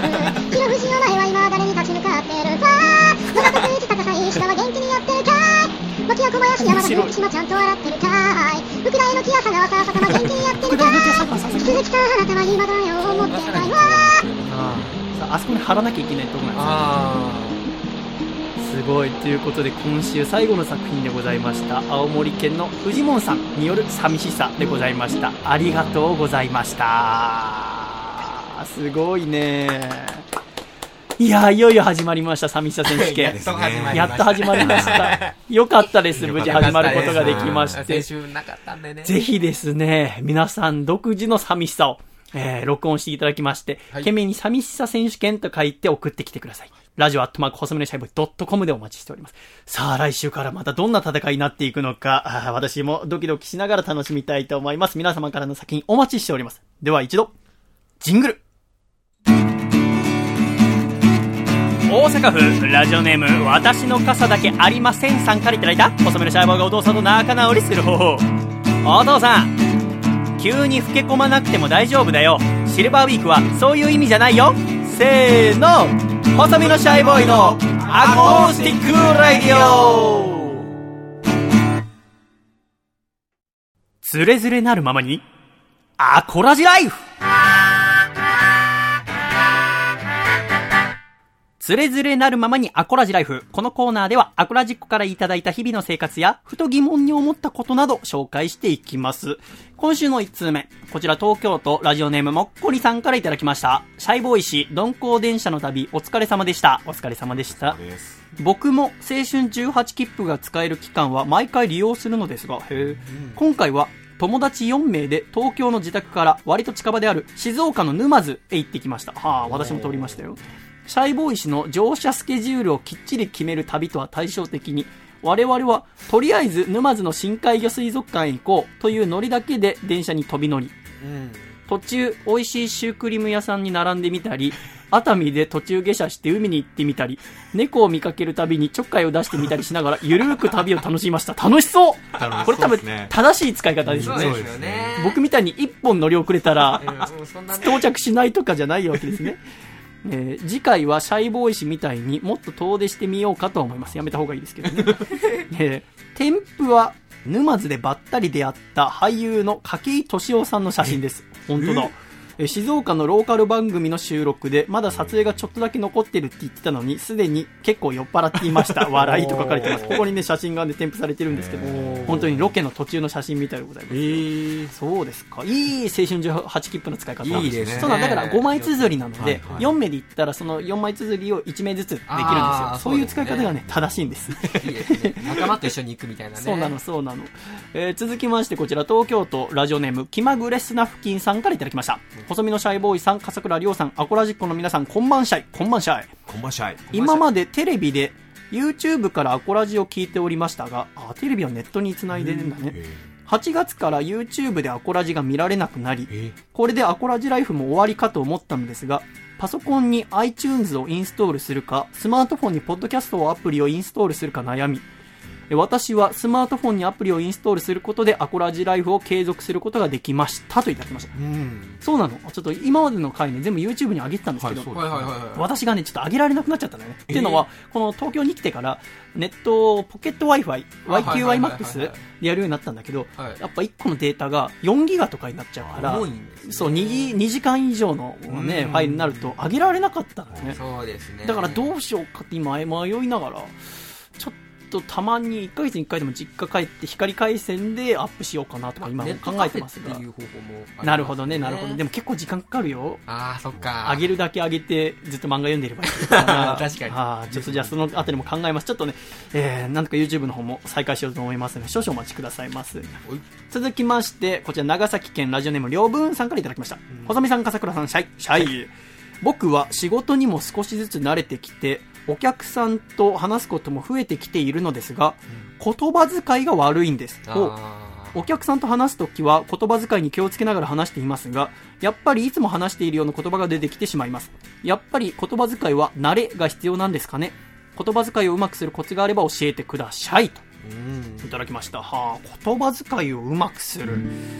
なんか、加納くんは心がけてることとかありますか？ー言葉遣いを、うーん、やっぱり本を読んだりとかしてえ、まあいろいろやってとかするんですけど、まあその効果が現れないですよね。あ本当そうなんですかなかなか、なんか私は、その、大学生時代とかに、はい。先生から言われて気づいたのは言葉遣いを目標とする人をまず見つけてその人と会話するのが一番いいよって言われて私の母親はずっとなんか先生みたいなことをしてましたので、母さんと喋りながら僕は練習しましたけど、なんかラジオを始めたりこの音楽始めたりした時に言葉遣いが良すぎても面白くないんですよね。全部綺麗な言葉になってしまったりとか抑揚がなかったりしたのでわざと、えースラングじゃないですけど悪い言葉ババアとか てめえとかバーローとか言うんだったら普段でも悪い言葉出るようになっちゃって それもちょっとですねいろいろ度合いなどは今でも私勉強しているところでございますので、ぜひ身近にですねこの人とすごくいい言葉遣いするなっていう方見つけてみるのがいいんじゃないかなと思います。りょうぶんくん頑張ってください、ちょっと私は、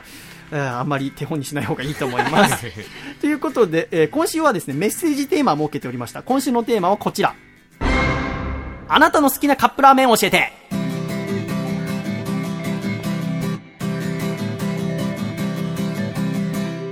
ということで、カップラーメンでございます。今週ね、えーうにうにさんがですね、差し入れにカップラーメンたくさん入れてくれまして、はいありがとうございます。助かります。好きなの買ってきました。これは日清のカップラーメンですね。すねこれやっぱ一番オーソドックスで美味しいでございますが、私もね、これ以外あんま食べたことないんですね、カップラーメンって。そんな中、アコラジッコの方々いろいろ教えてくださっております。1通目。こちら、西東京市のラジオネーム、おじさんからいただきました。はい私のおすすめのカップラーメンは、パクパクパクチーです。知ってる？聞いたことないですね。私はカップラーメンが好きで、ほとんど毎日食べています。はい。その中でも特にトムヤンクン味のカップラーメンが好きで、いろいろなメーカーのものを食べてきました。このパクパクパクチーは、まずその素晴らしいネーミングセンスにそそられます。確かに。ネーミングでまず食欲を刺激され、食べてみると甘酸っぱさが絶妙で、本場顔負けの味です。そして、後入れフリーズドライのパクチーを入れると、ふわっと独特のパクチー臭が漂います。これだけでもパクチー好きにはたまりませんが、なんといってもカロリーが300キロ以下。へえ。というところも合わせて魅力的。ぜひこのパクパクパクチー試してみてくださいねと言っておりました。美味しそう。パクパクパク。チです見たことあります？これパッケージも添付してくださってるんですけど。見たことないですか？いえどこに売ってんの？やでもねこれどこのメーカーのものなんだろネッシャイさんあのカップヌードルのトムヤムクン味は食べたことあります？ないですないです。あないですか、う、ええ。あります？あ買ってきてくださったんあいやそこにはないんですけど。ああ。いや今指さしたから。あの日本人向けのあのいやなんからしいですね。あなんか人気だって聞きました。食べそうですね食べやすい食べてみたいです、はい。うまいっすよ、うん続きましてこちら山梨県ラジオネームこもはかさん。皆さんシャイ。シャイ。シャイ。はい。私の好きなカップラーメンはエースコックのわかめラーメンです。うまいな。醤油とごまのハーモニーが良いですね。はい。麺を食べ終わった後にご飯と生卵を残り汁に入れて食べるのも好きです。へ え一工夫。美味しい。一番うまい食べ方だ美味しいんだね。あんまりこれた麺食べ終わった後とか使ったことないねスープ結構僕飲まずに捨てちゃうんですよね。もったいないですね。ご飯入れて。わかめ？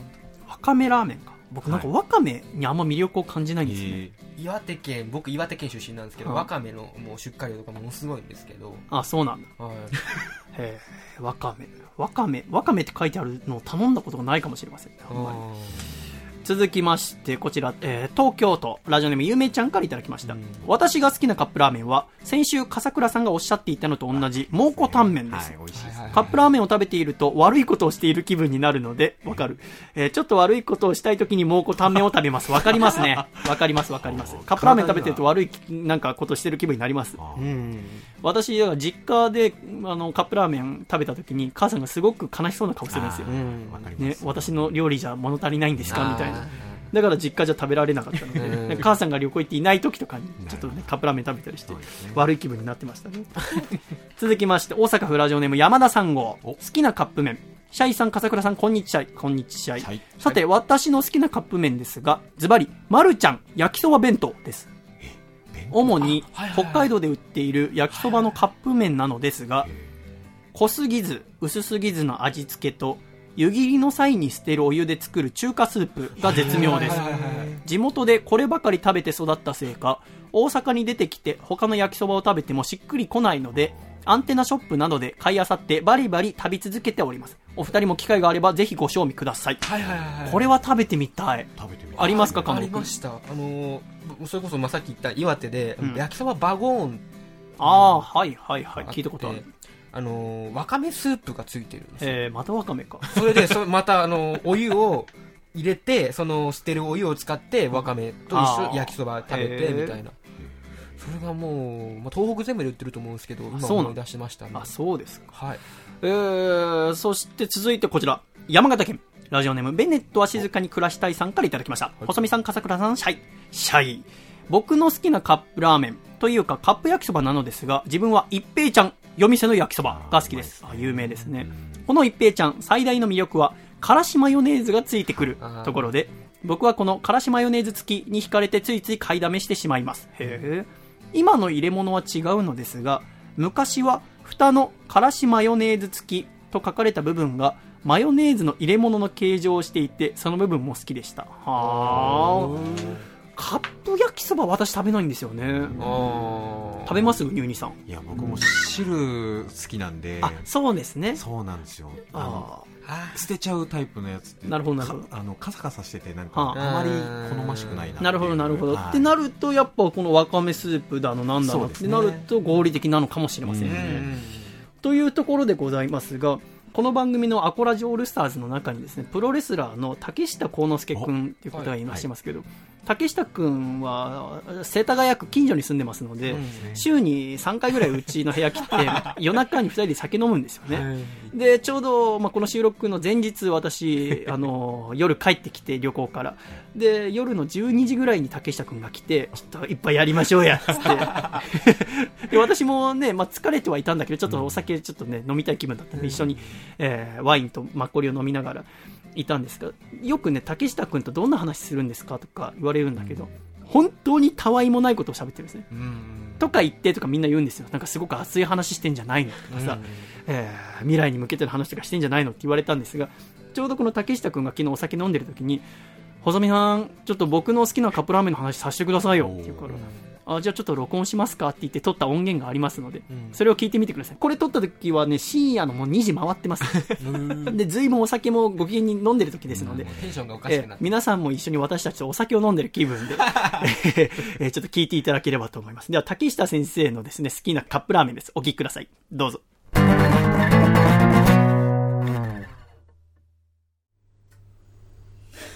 眠そうじゃねあの、もう話いいですか？え。いやいや僕好きなカップラーメンの話、話いいですか？いやいやいやどうしちゃいや竹下君、好きなカップラーメン、今週のメールテーマですので教えてください。うーんとね、竹下君はいつから一人暮らししてるんですか？去年です。去年の4月、はい。でも、2014年の。よく夜食で食べてたんですよ。絶対実家にいる時から。はい。実家でカップラーメンはね、常に何かがあったんですよね。えでよく僕お腹空いてね、それこそ受験勉強の時とか、テスト勉強とかね、なちょっとする時よく夜中食べてて。やっラーメンで行くなら、あーやっうーんやっぱりカップヌードル。ー日清の？日清カップヌードルの味は？カレああ、そうなんーの一択ですね。カレー一択だとさ、ちょっと味が濃いなって思うことありませんか？あー、でもね、家絶対米もあるんですよ。うん。だから、あの汁に米も入れて米も食うっていうカーボカーボ。いや、まあ、炭水化物そんな言い方祭りしませんけど。炭水化物祭りがね、好きでよくやってましたねへ。え。はい。でも、なんでしょう。最近食べたやつだと、あのーまあ僕、ラオウ、今の話何なんだってなるんですけど、ラオウ僕好きなんですよ。うん。ラオウはね、ちょっとね、ずるいですよ、あれは。あ僕あんま食べたことないですけどラオウは、ダントツでうまいです。あ、そうなんだ。うまさだけでいくと。へえ。あの、なんで今カレーって言ったかっていうと、コスパとかいろいろ考えて、あなるほどね量もあるんで、要は200円以下か200円以上かになってきうますよねん。。ちょコスパとか量を考えて、であとそのカレーをもう一回ご飯で使えるっていうのを考えて今一人暮らししてて、カレーって言いましたけど、味だけでいくならララオウです。ラオウその美味しいんだ。赤色のラオウ。ああれはダントツ醤油味だよね。なんですかね。赤色のラオウは結構ダントツでうまいですけど、量が少ない。うん。あれはね、ちょっとわざとですよね。ちょっと少なくして、もうちょっと食べたいけどもないっていう。で、また食べたくなるっていうのですね。あとは、あのーやっぱあの、カップ麺って、あの、クオリティが今上がりすぎてて、まあね。もう、もちろんお店で食べた方が美味しいんですけど、ラーメンなんかなんでも。でも、カップ麺のクオリティは上がってて、えーっと、まあ、うどんは出てどん兵衛なんです。うん。でもどん兵衛はこだわりがあって、僕は東京ではどん兵衛は食わないですななぜなら西日本のどん兵衛が好きだかあ、なあ、大阪生まれたから。らはいどん兵衛は味が違うんであその土地によってうん。あのー、こうなんていうんですか入ってる材料とかあーバーって書いてるところにね E とかうん。W って英語が最後に書いてあるんで。うん。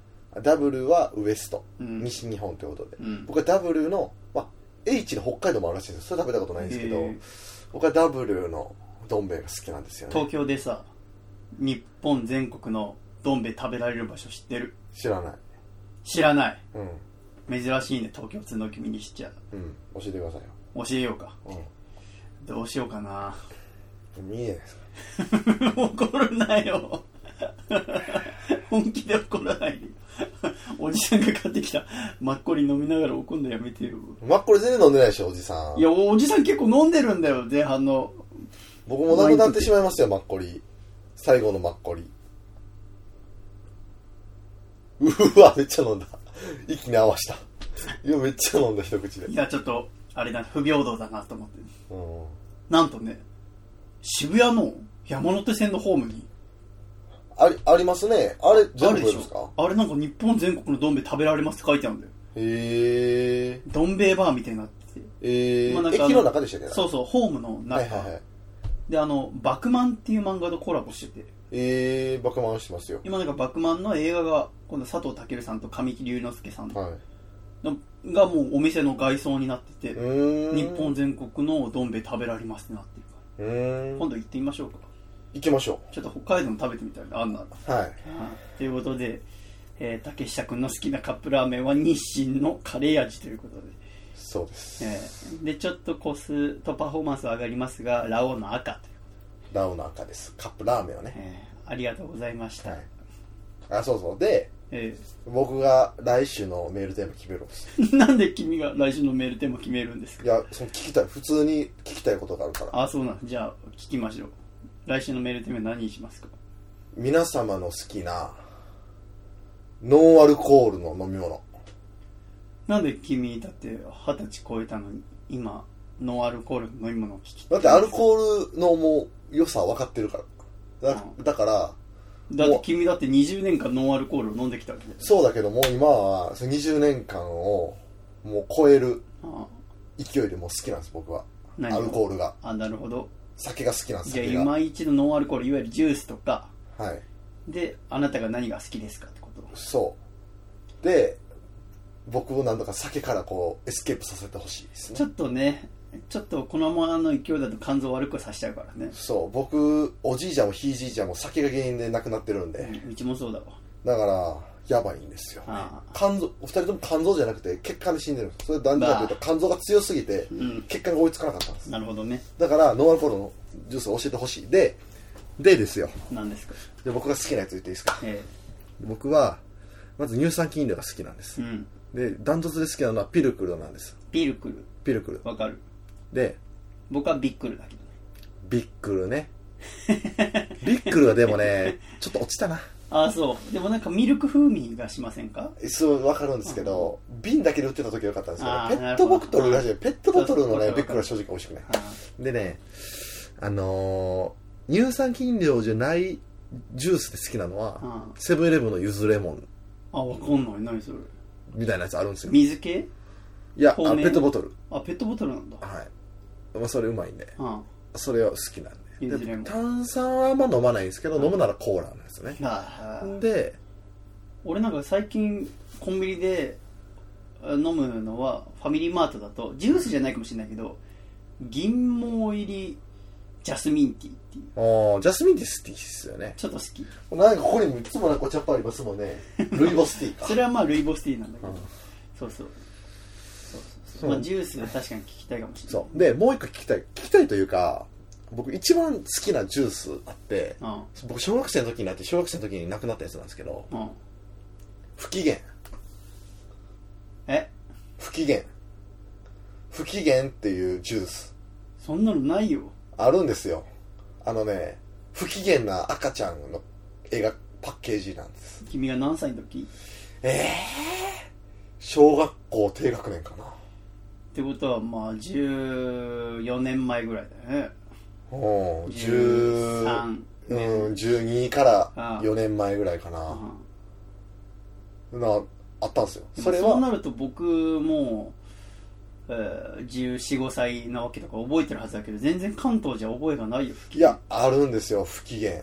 あ僕はライフっていうスーパーいつも買ってもらってたんですけどああ。の味はいわばマッコリなんですよ。ええ今思えば、我々が最近大好きな。はい。いや完全にマッコリで、だからそれも乳酸菌飲料。それこそビックルに近かったんじゃないですかね。マッコリだったんじゃないの？マッコリかもしれない。そうビックルに微炭酸を入れたってみたいな感じなんですけどなるほどね。乳酸菌飲料に炭酸って今ないんでジュースで。確かにね。まあカルピスソーダぐらい？そうです。でもちょっとね、もうちょっとそのなんカルピスとビックルが違うのは分かるでしょ？わかる。ビックルに炭酸入れてほしいんですよ。はそれでなんかすジュースの3分の1ペットボトル飲めばあその赤ちゃんの顔がちょっとメーターみたいなのがあって、あうん。ちょっと不機嫌からちょい増しみたいな。なるほどね。で半分飲めば普通みたいな。うん。で全部飲むちょっと手前ぐらいでご機嫌の顔があるみたいな。っうーんていうパッケージなんですよ僕それガバガバ飲んでてそれをこのマッコリ飲むために思い出すんですよね。だから僕はいつか探偵ナイトスクープに応募しようと思ってるんですうん。不機嫌をもう一度飲みたいっていう。俺探偵ナイトスクープを一回見たことないから何とも言えないしょっぱいっすね。東京やってないんだもんだって基本は。うーん。そうか。でらえ来週のメールテーマは何にする来週のメールテーマはあなたの好きなノンアルコールののジュースを。ジュースジュースじゃなくてもいいですよ別に。お茶でも、うん。好きな飲み物ね。確かに何でもいいです。知りたいね。はい、ノンアルコールアルコールはもういっぱいみんなお酒教えてくれるしなるほど。もうお酒が美味しいのは分かってる、うんうん逆にこうもう一回ねお酒からノンアルコールにこう戻った時にね。なんか僕はそこまでジュースにこだわりがないんだけど、はい。それこそスーパーとか行って安かったら買うぐらい。はい。唯一本当に私が高校入るか中3ぐらいいや高校受験やるときに一番好きだったのが、はい。リプトンのはい。レモンティーのはい。炭酸。来た。今絶対それ来ると思った。あれはうまい。うまいな、うん。いつぐらいって言ってました今？だから本当10年前とかだ。よでしょ、うん。僕も多分10同じやつだと思でもだって君の10年前って言うと君二十歳だから10歳で小学はい。4年生ってことだよ、うはい。お母さんが好きなの歌なんですよ、うん。あれ瓶。瓶でしょ？瓶瓶瓶瓶、あれいいあれねうん。あれ良かったんだよ。俺も好きだった、俺酒飲んでる気分で飲んでたんだよ。あれねあれがおすごい美味しかったじゃないですか、うんあれ美味しかった。であのね僕お父さん居酒屋、まあ、うん。いつも CM してもらってますけど、うん。大吉やってて、うん。その時大吉にお酒サワーでブラックティーサワーみたいなのあったんですよ。ブラックティーっていう紅茶みたいなやつに、えー。ちあのチューハイうん。を入れる。でブラックティーサワーみたいなのがあってそれをよくそのブラックティーそのシロップみたいな原液みたいなやつと炭酸水を混ぜてもらってたんです僕、うんうんうんそれがなくなって以降はお父さんの店に行くたびにそれを作ってもらってたんです。よまあなるほどね、だから紅茶と炭酸っていうのも合うんですよ、うん、で合う。なんか今でも出てますよねたまに。ある期間限定みたいなのあるあるでもあれじゃないんですよね。そうね。なんでかわかんないんですけど瓶の。昔のマスト癖強かったしね結構。だからなんかお僕の近くではあの100円均一のキャンドゥっていうのがオーロラモールって東戸塚の建物の中にあって、そこにいつも売ってたんだよね。おそらく全国で余ったか売れ残ったやつが多分そのキャンドゥで取り寄せてたんだと思うんだけど。で結局それにしてもあのそれも不機嫌も売れ残ってるからなくなったんでしょうね、まあ、販売。いやそういうことよそういうことよでも結局、まあ、不機嫌はあれにしてもその紅茶のスパークリングは今お二人このまあ要は100%の確率で美味しいだったわけじゃないですか、あいやー美味しいんですよね。いやそれ思い出しましたはあ紅茶のスパークリングね。いやどどっちにしても募集するのはその今はないけどあなたの思い出の飲み物にするか今あなたが好きなジュースかなるほどね。うん。どっちかに絞った方が教え教え教えてくださる人じゃあも多いと思います。今はないけど。あ今はないけど。うん。うん。いやなんかその最初何のアルコールしたのかっていうと本当になんかお酒って飲んだ瞬間にうわこれうまってなるけどまジュースってなかなかならないじゃないですか。あもうある程度の味知っちゃってるから、ね、そう。だからもし新たな発見でと思ったんですけど今はないけどが今紅茶出てきてふっとこういい思い出が蘇ってきたんで、なるほどね。その子供時代小学校の時に楽しかった思い出とか。だからそれにしましょうか。そうしましょ絶対ねバブルマン送ってくる人おると思うな。うわかんないバブルマン。バブルマン知らないですわかかんなバブあこれ歌ったらあかんのか。い いやわかんない。著作権あるかどうか知らねえけどそんなの。刺繍歌っと。く多と分ね。バババババブルマンって あまあいうそんくらいならいいじゃないかもうやめもう一応やめバブルマン。バブルマン。はい。あのさその手のやつだと俺なんか力水っていうありました。力水。でもさサイサイダーみたいですね。あれおそらく今もあるんだよね。おー。なんか田舎とか行くと見る気がするんだよなんか。多分大阪の西成の50円ぐらいの自販機あるんですけどうんそうそう。それに売ってそうな気が 力水あれでした？こんがのやつでした、うんそう。ちっちゃい。そうそう。デカビタと同じぐらいの。でうん缶のペットボトルみたいな。瓶だね。缶瓶じゃないですわ僕知ってる。アルミのペットボトルですわどうだったかな俺もハンディ缶みたいなやつ。はいはいはいはいはいはい。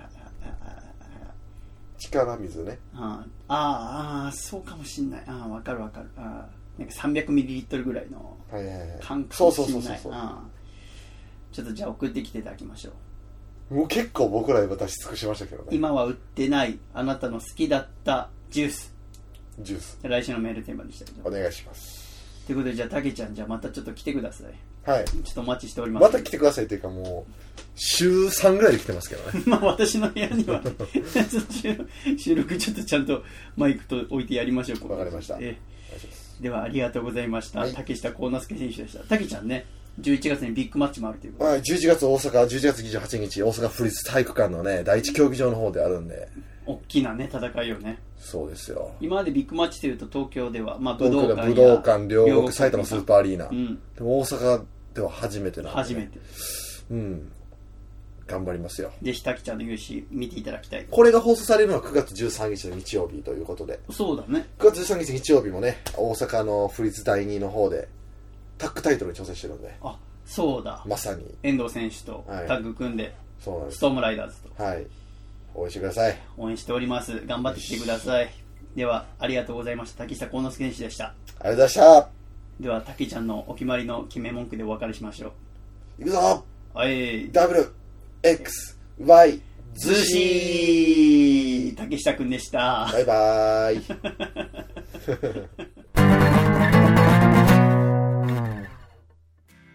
ありがとうございました。お聞きいただきました。もう、たけちゃんも私もかなりご機嫌な、もう、すごいなってますが、えー、こうやって過ごしてます。本当にたわいもない話しかしていないので、えー、安心したかがっかりしたか知りませんが、えー、こうやって我々は過ごしております。えー、そんな中でございまして、えー、今の音源の中にありました、来週のメールテーマはこちら。今は売っていない、あなたが好きだった飲み物を教えて。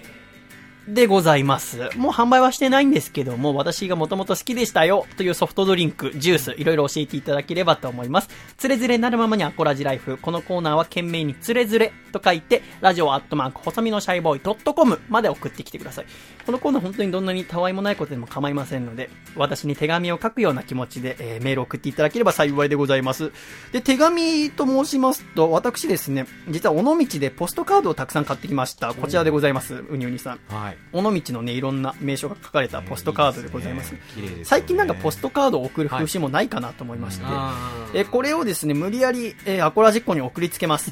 えー、来週、えー、コーナーにですね、メールくださった方にですね、何枚あるんだっけね、これ30枚かな、えー、送らせていただきますね。ちょっとサインを書いてですね、えー、この尾道ポストカード、欲しい方は住所を書いてメール送ってきてください。よろしくお願いいたします。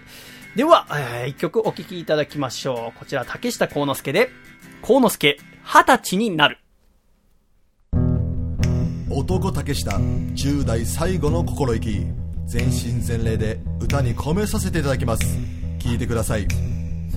戦いの日々生きる男に安堵はいらぬ食べて眠って体鍛えて今日も星が綺麗。5月の29日に私は二十歳になる。何が始まり終わるか知らぬが今日も星が綺麗。ああワイの人生も20年か。長いようで短かったの。これもみんなのおかげや。この20年の人生に一片の悔いなしや。どうか。ルルルルルル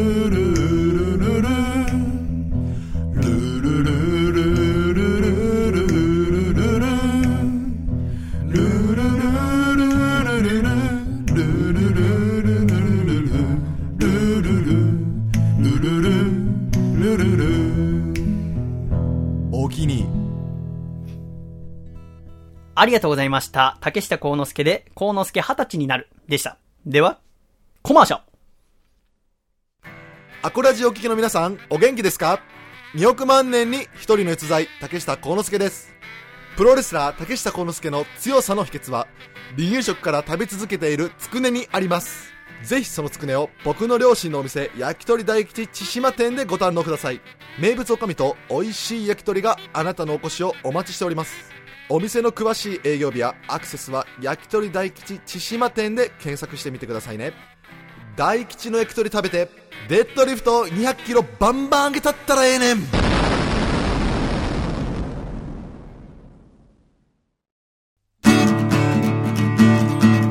大阪府ラジオネーム山田三号さんからいただいた細めのシャイボーがお父さんと仲直りする方法お父さんパニーニをそんなにパニパニしちゃパニーニーせーの。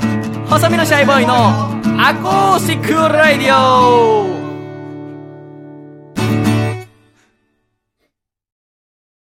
放送後期放送後期このコーナーは架空のラジオ番組の放送後期を皆さんに送っていただいているコーナーです。笠倉。いないんだ。あれすごくない？誕生日ってそうですよ。覚えてろって話だよね、僕。ひどいよね、僕も本当に。放送後期なんですけど、あの、アコラジオールスターズの前野智也さんがですね、あのー月9の撮影が終わって、この配信されてる9月13日の翌日9月14日がおそらく最終回だと思うんですけども、あのーうんメールくださってこの間、あの、放送後期がすごく好きだって、連絡いただいたんですけど、僕ね、すごく感慨深いことが最近あって、はい。っていうのも、この番組本当に始めた最初の最初のコーナーで、僕が考えた、大原桜子ちゃんのコーナーっていうコーナーがあったんですよ。それは、大原桜子ちゃんっていう新人の歌手の子が、オールナイトニッポンゼロ始めるっていうニュースがあって、その子のラジオにネタを投稿しようっていうコーナーだったんでね。で、アコラジッコでみんなで頑張って投稿して盛り上げようっつって、で、本当にみんな頑張って送って面白くして盛り上げようっつって、毎週の放送で1名だけ桜子特製 T シャツみたいなのもらえるんだけど、あれも多分3、4人うちのリスナーから撮ったっていう、すごくね、特別な思い入れのある番組があって、ただ、桜子ちゃんの「オールナイトニッポンゼロ自体が3ヶ月で終わっちゃったんだよね。まさかの3ヶ月で終わって僕は結構長いスパンでコーナーを考えてたから、えーまさかそんなすぐ終わると思わなかったから、あの人気あったのにと思いながら、えー、したら桜子ちゃんの番組は終わったけど、えー僕たちには目を閉じれば、えー夜中の、ね、3時から桜子ちゃんの番組が聞こえるっていう 俺たちには聞こえる大原桜子ちゃんのコーナーっていうねやばいコーナーが始まって なんか本当にねいろんなラジオの面白みを教えてくれた大原桜子ちゃんなんだけど、この間ねその月9見てたら大原桜子ちゃんも出てるの、で Twitter の、えー恋仲のアカウントでなんか恋仲の放送を見ながらキャストの皆さんがなんかコメントをするみたいなのがあるんですね。なんかそういう企画が、はい。そこに大原桜子ちゃんと並んで前野さんが見てたの。それ見た時になんかすごくね感慨深いものがあったんだよね。包まれたみたいな。アコラジオールスターズでありアコラジッコの前野さんが、ね、僕たちのスターの桜子ちゃんの横でいるの。で僕もちょっとあの前野さんにねそのこの放送コキ好きだっていうの来たから前野さんは僕と要は日比ロックでお仕事一緒になってアコラジ聞き始めてくださった。その頃にはもう終わってたからおそらくその桜子ちゃんのコーナーがだから前野さんはご存知ないと思うのですがこのアコラジには以前大原桜子ちゃんのコーナーっていうのがあって僕はすごく、えーお二人が並んでるのを見て感慨深いものがありましたって送ったら前野さんが僕も大原桜子ちゃんのコーナー大好きでした。聞いてくださってて、えー僕もちょっと思うところがありましたって、ね、すごい素晴らしいなと思って、えーぜひね、それ、えー、恋仲のアカウントにあるかちょっと見ていただきたいですけどね。では早速、法則を切ってみましょうか。こちら、今週の1通目、大阪府のラジオネーム、金の神さんからいただいた、中井貴一のミキプルーン、キキプルーンの法則をき。ミキプルーン食べてる？こんなセリフでスタートした今回の放送。オープニングトークは中国でミキプルーンの偽物が発見されたというニュース。キイチさんは怒りの気持ちをあらわにすると思いきや、中国にミキプルーンが広まっていることに感動して涙を流していました。さすがミキプルーンの伝道師ですね。2時台には、どんな食べ物にもミキプルーンが入っていればわかるという特技をカミングアウトしたキイチさん。そこで番組スタッフがミキプルーンを探しに都内を駆け巡り、急遽、キキミキプルーン選手権を開催することに。次々に正解を選び出し、途中、スタッフが入れ替えた、スモモジャムのフェイクもう難なく見破ったキイチさん。後半はもう食べないで匂いと指につけて感触で回答していました。言葉が出ないです。予想外にヒートアップしてしまったキキミキプルーン選手権。次回の放送でも延長戦が決定しました。さてどうなることやら、点々点。誰に需要があるのかわからない放送ですが、来週もお楽しみくださいということでいただきました。中井貴一のミキプルーン、キキプルーン。いいですね。このキキプルーン、タイトルの方は、あの、リスンの方のキキでございますね。えーその番組の中で、キキミキプルーン、食べる方ですね。やってみたわけでございますね。いいですね。ラジオ的ですね。ミキプルーンの CM いつからやられてるんですかね？もう僕は物覚えがついた頃にはもう、そうですね僕なんか見てましたね そうよね。そうですよね。まだやってるんですかね？まだやってますね。いや金曜ロードショーとかの時間帯でそうなんだ。金曜のショーの時に 右プルやってんの？ちょっと僕もそれ目当てでちょっと見てみたいね。えーでは今週の2通目、こちら行ってみましょう。東京都ラジオネーム中水園さんからいただきました。狭間律師のウルトラスーパーハイパーイヤーの放送後期。細身のシャイボーイのアコースティックラジオから独立しました当番組、狭間律師のウルトラスーパーハイパーイヤーも5回目の放送も無事に終えました。今回の放送ではテーマメールとして、あなたのお酒での失敗談を募集しましたが、すべての投稿に狭間さんが、わかるわーと言っていたのが印象的でした。さて、今回の MVP は、毎週披露するはずの新曲を、忙しくて作れなかったんで、今回はありません。と言った狭間さんに対して、2万字に及ぶダメ出しメールを送っていただいた、世田谷区のラジオネーム、細身のシャイボーイさんとなります。これで細身のシャイボーイさんは5回連続で MVP ですね。今回も MVP 特典として、狭間さんのサイン入り私物をお送りします。何が来るかお楽しみにお待ちください。それでは来週もお楽しみに新人作家の福田博でした。すごい。狭間の番組の作家に福田さんがついてくれてて 面白そうだね。本当ですで、また僕も大好きだね。ね毎回聞いて2万字のメールを送ってるわけでございます。すごいね。聞いてみて。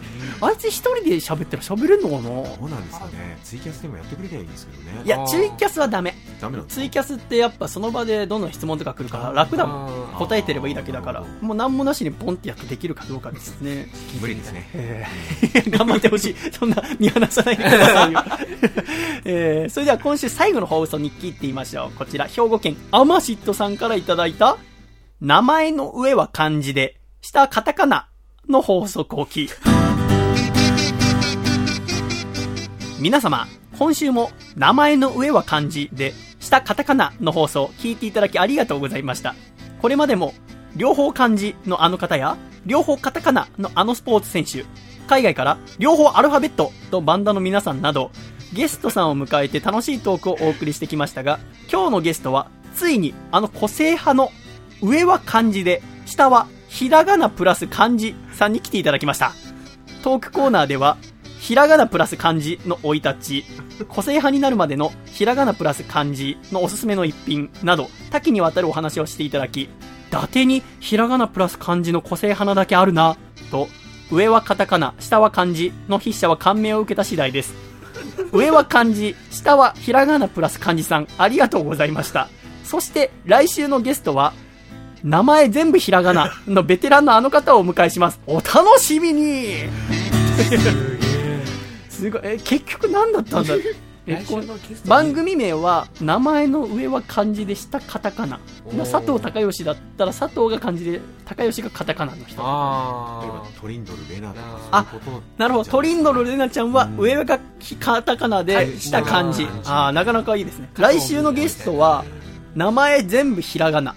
小野ののかさんとかかな？三浦淳とかあ、そうね。ベテランだからそうかもしれない。これ聞いてみたいでございますが、えー放送後期今週もありがとうございました。このコーナーは懸命に放送後期と書いてあなたが考えた架空のラジオ番組の放送後期を送ってきてください。皆様からのメールお待ちしております。東京都ラジオネーム体脂肪率8%さんからいただいた細めのシャイボーがお父さんと仲直りする方法。お父さん玉袋筋太郎さんがたまちゃんの愛称でテレビに出ると般若のような顔になるのやめた方がいいよ。せーの。細身のシャイボーイのアコースティックラディオ。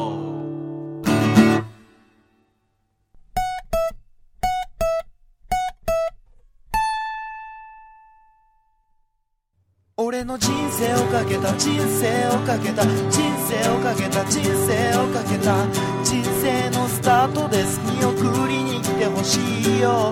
君の人生をかけた人生をかけた。人生をかけた人生をかけた。人生のスタートじゃん。手を振るよジケラッチョ。狭間律師のスーパーハイパーイヤー。狭間律師のスーパーハイパーイヤー。このコーナーはアーティストの狭間律師くんに毎週新曲を送ってきていただいております。今週も狭間くんからメール届いております。シャイさん、笠倉さん、アコラジッコたち、お疲れ様です。お疲れ様です。今週も新曲を送らせていただきます。今週のタイトルは、男バカ丸出しです。ドラマのド根性ガエルを見てできたイメージで作りました。聞いてくださいとあります。では聞いてみましょう。狭間律師で、男バカ丸出し。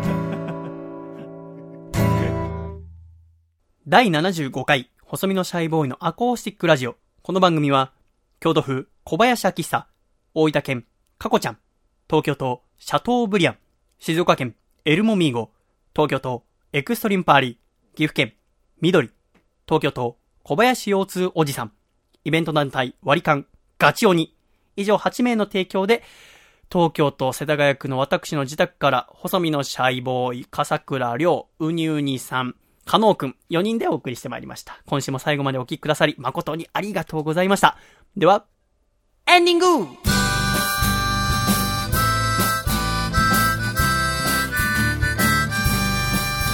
暖かいシャイということで第75回アコラジムエンディングでございます。お疲れ様でございました。お二方最後までありがとうございました。ありがとうございましたねえまさかの笠倉がいなくなるという。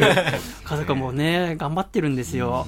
まあね、横浜の時だったら笠倉がいなくなった後は私が一人でやってましたけども、はいこうやってね、東京に出てきたこともあって、あとスポンサーの皆様のね、えーお力添えもありまして、なんとか最後まで楽しく喋ることができました。えー、毎週この番組では MVP を決めておりますが、今週はですね、えー私にわざわざ呉まで会いに来てくださった、えー広島県のラジオネームしんさんを第75回アコラジの MVP に選ばせていただきたいと思います。おめでとうございます。ありがとうございます。ね、しんさんも。えーまたね、広島行きますので、ぜひ会いに来てほしいところでございますね。ということで、えー第75回が終わりまして、まあ、笠倉24歳おめでとうスペシャルということで。私は前々から、えー笠倉誕生を祝うつもりでやってまいりましたが、ちょ笠倉の靴買ってやんなきゃダメですね。そんなびしょびしょでね、足が臭かったなんて話、今後オープニングでされたらたまったもんじゃないですから。え ーということでございますが、まあ、今週は、まあ、私が大久野島に行ってきたって話を中心にお送りしましたが、ちょっとね、これからちょっと頑張って旅たくさんしていきたいなと思うのよね。やっぱラジオのためにちょっと時間を割くっていうことを考えると、やっぱ旅ってやっぱ外に出てって、またね、皆さん働かれたり学校があったり、なかなかね、時間がない中で、私は本当に時間がたくさんありますから、えー それを十分に使って、まあなかなかこうね、金銭的に難しいところもあるんですけど、でもそこはなんとか踏ん張って、やっぱ外出ていかないと新しいものできませんので、そこは皆さんに楽しんでいただける番組作れるようにね、まあ、今週もまた新しいえースポンサーの方も加わりまして、またウニウニさんをはじめ、ずっと支えてくださっている方々の支援もありますので、面白い番組をですね、これからも作っていきたいと思います。今週も本当に、あとはまた毎週聞いてくださるアコラジックの方々、本当に愛しております。ありがとうございました。まあ来週、ちょっとね、皆さん嫌がらないで住所書いてきてくだされば、無理やり、えー、尾道、えーポストカード送りつけますので、よろしくお願いいたします。来週は、アシスタントとしてまた再び、楓ちゃんが来てくださることになっておりますので、ぜひ楽しみにしていただきたいところでございます。昨日、竹下とお酒飲んでる時に、明日は楓ちゃん来るんですか？って言われて、ちょっと楓ちゃん、今週は、あの、お呼びしてないんですよ、つったら、なんか舌打ちされました。なんだ、楽しみが一個減りました。まあ、うにうにさんとね、えー、加納くんで楽しんでいただければと思いますけれども、すいません。ね、本当にお二方も最後までありがとうございました。ありがとうございました。えーまあ、これからどんな番組になるか分かりませんがね、皆さんと一緒に楽しくやっていければと思います。また、えーちょっとライブの方がいろいろうん増えておりまして、いろいろ外の人にもね、知っていただけるように、えーラジオ中心にこれからもやっていきたいと思います。えー9月の17日には、えー第2回モテないフェスにまた呼んでいただきまして、そして、今月末にはですね、横浜みなとみらい、えーじゃないな、中華街でだ、ライブなどもございますので、詳しくは私のホームページ見てください。そして、11月1日の日曜日、私の11回目のワンマンライブ、ベストシャイが開催決定しました。ありがとうございます。こちら、えー予約がえー始まりまして、たくさんの予約いただいております。えーおそらく、えーいいライブになるというか、まあ私はしなきゃいけないところなんですけども、一生懸命歌いますので、まあラジオとはまた違う私に、えーライブ上ではなりますが、えー皆様が楽しめる曲をですね、作って、そして、えー日々を支えていけるような音楽作ってまいりますので、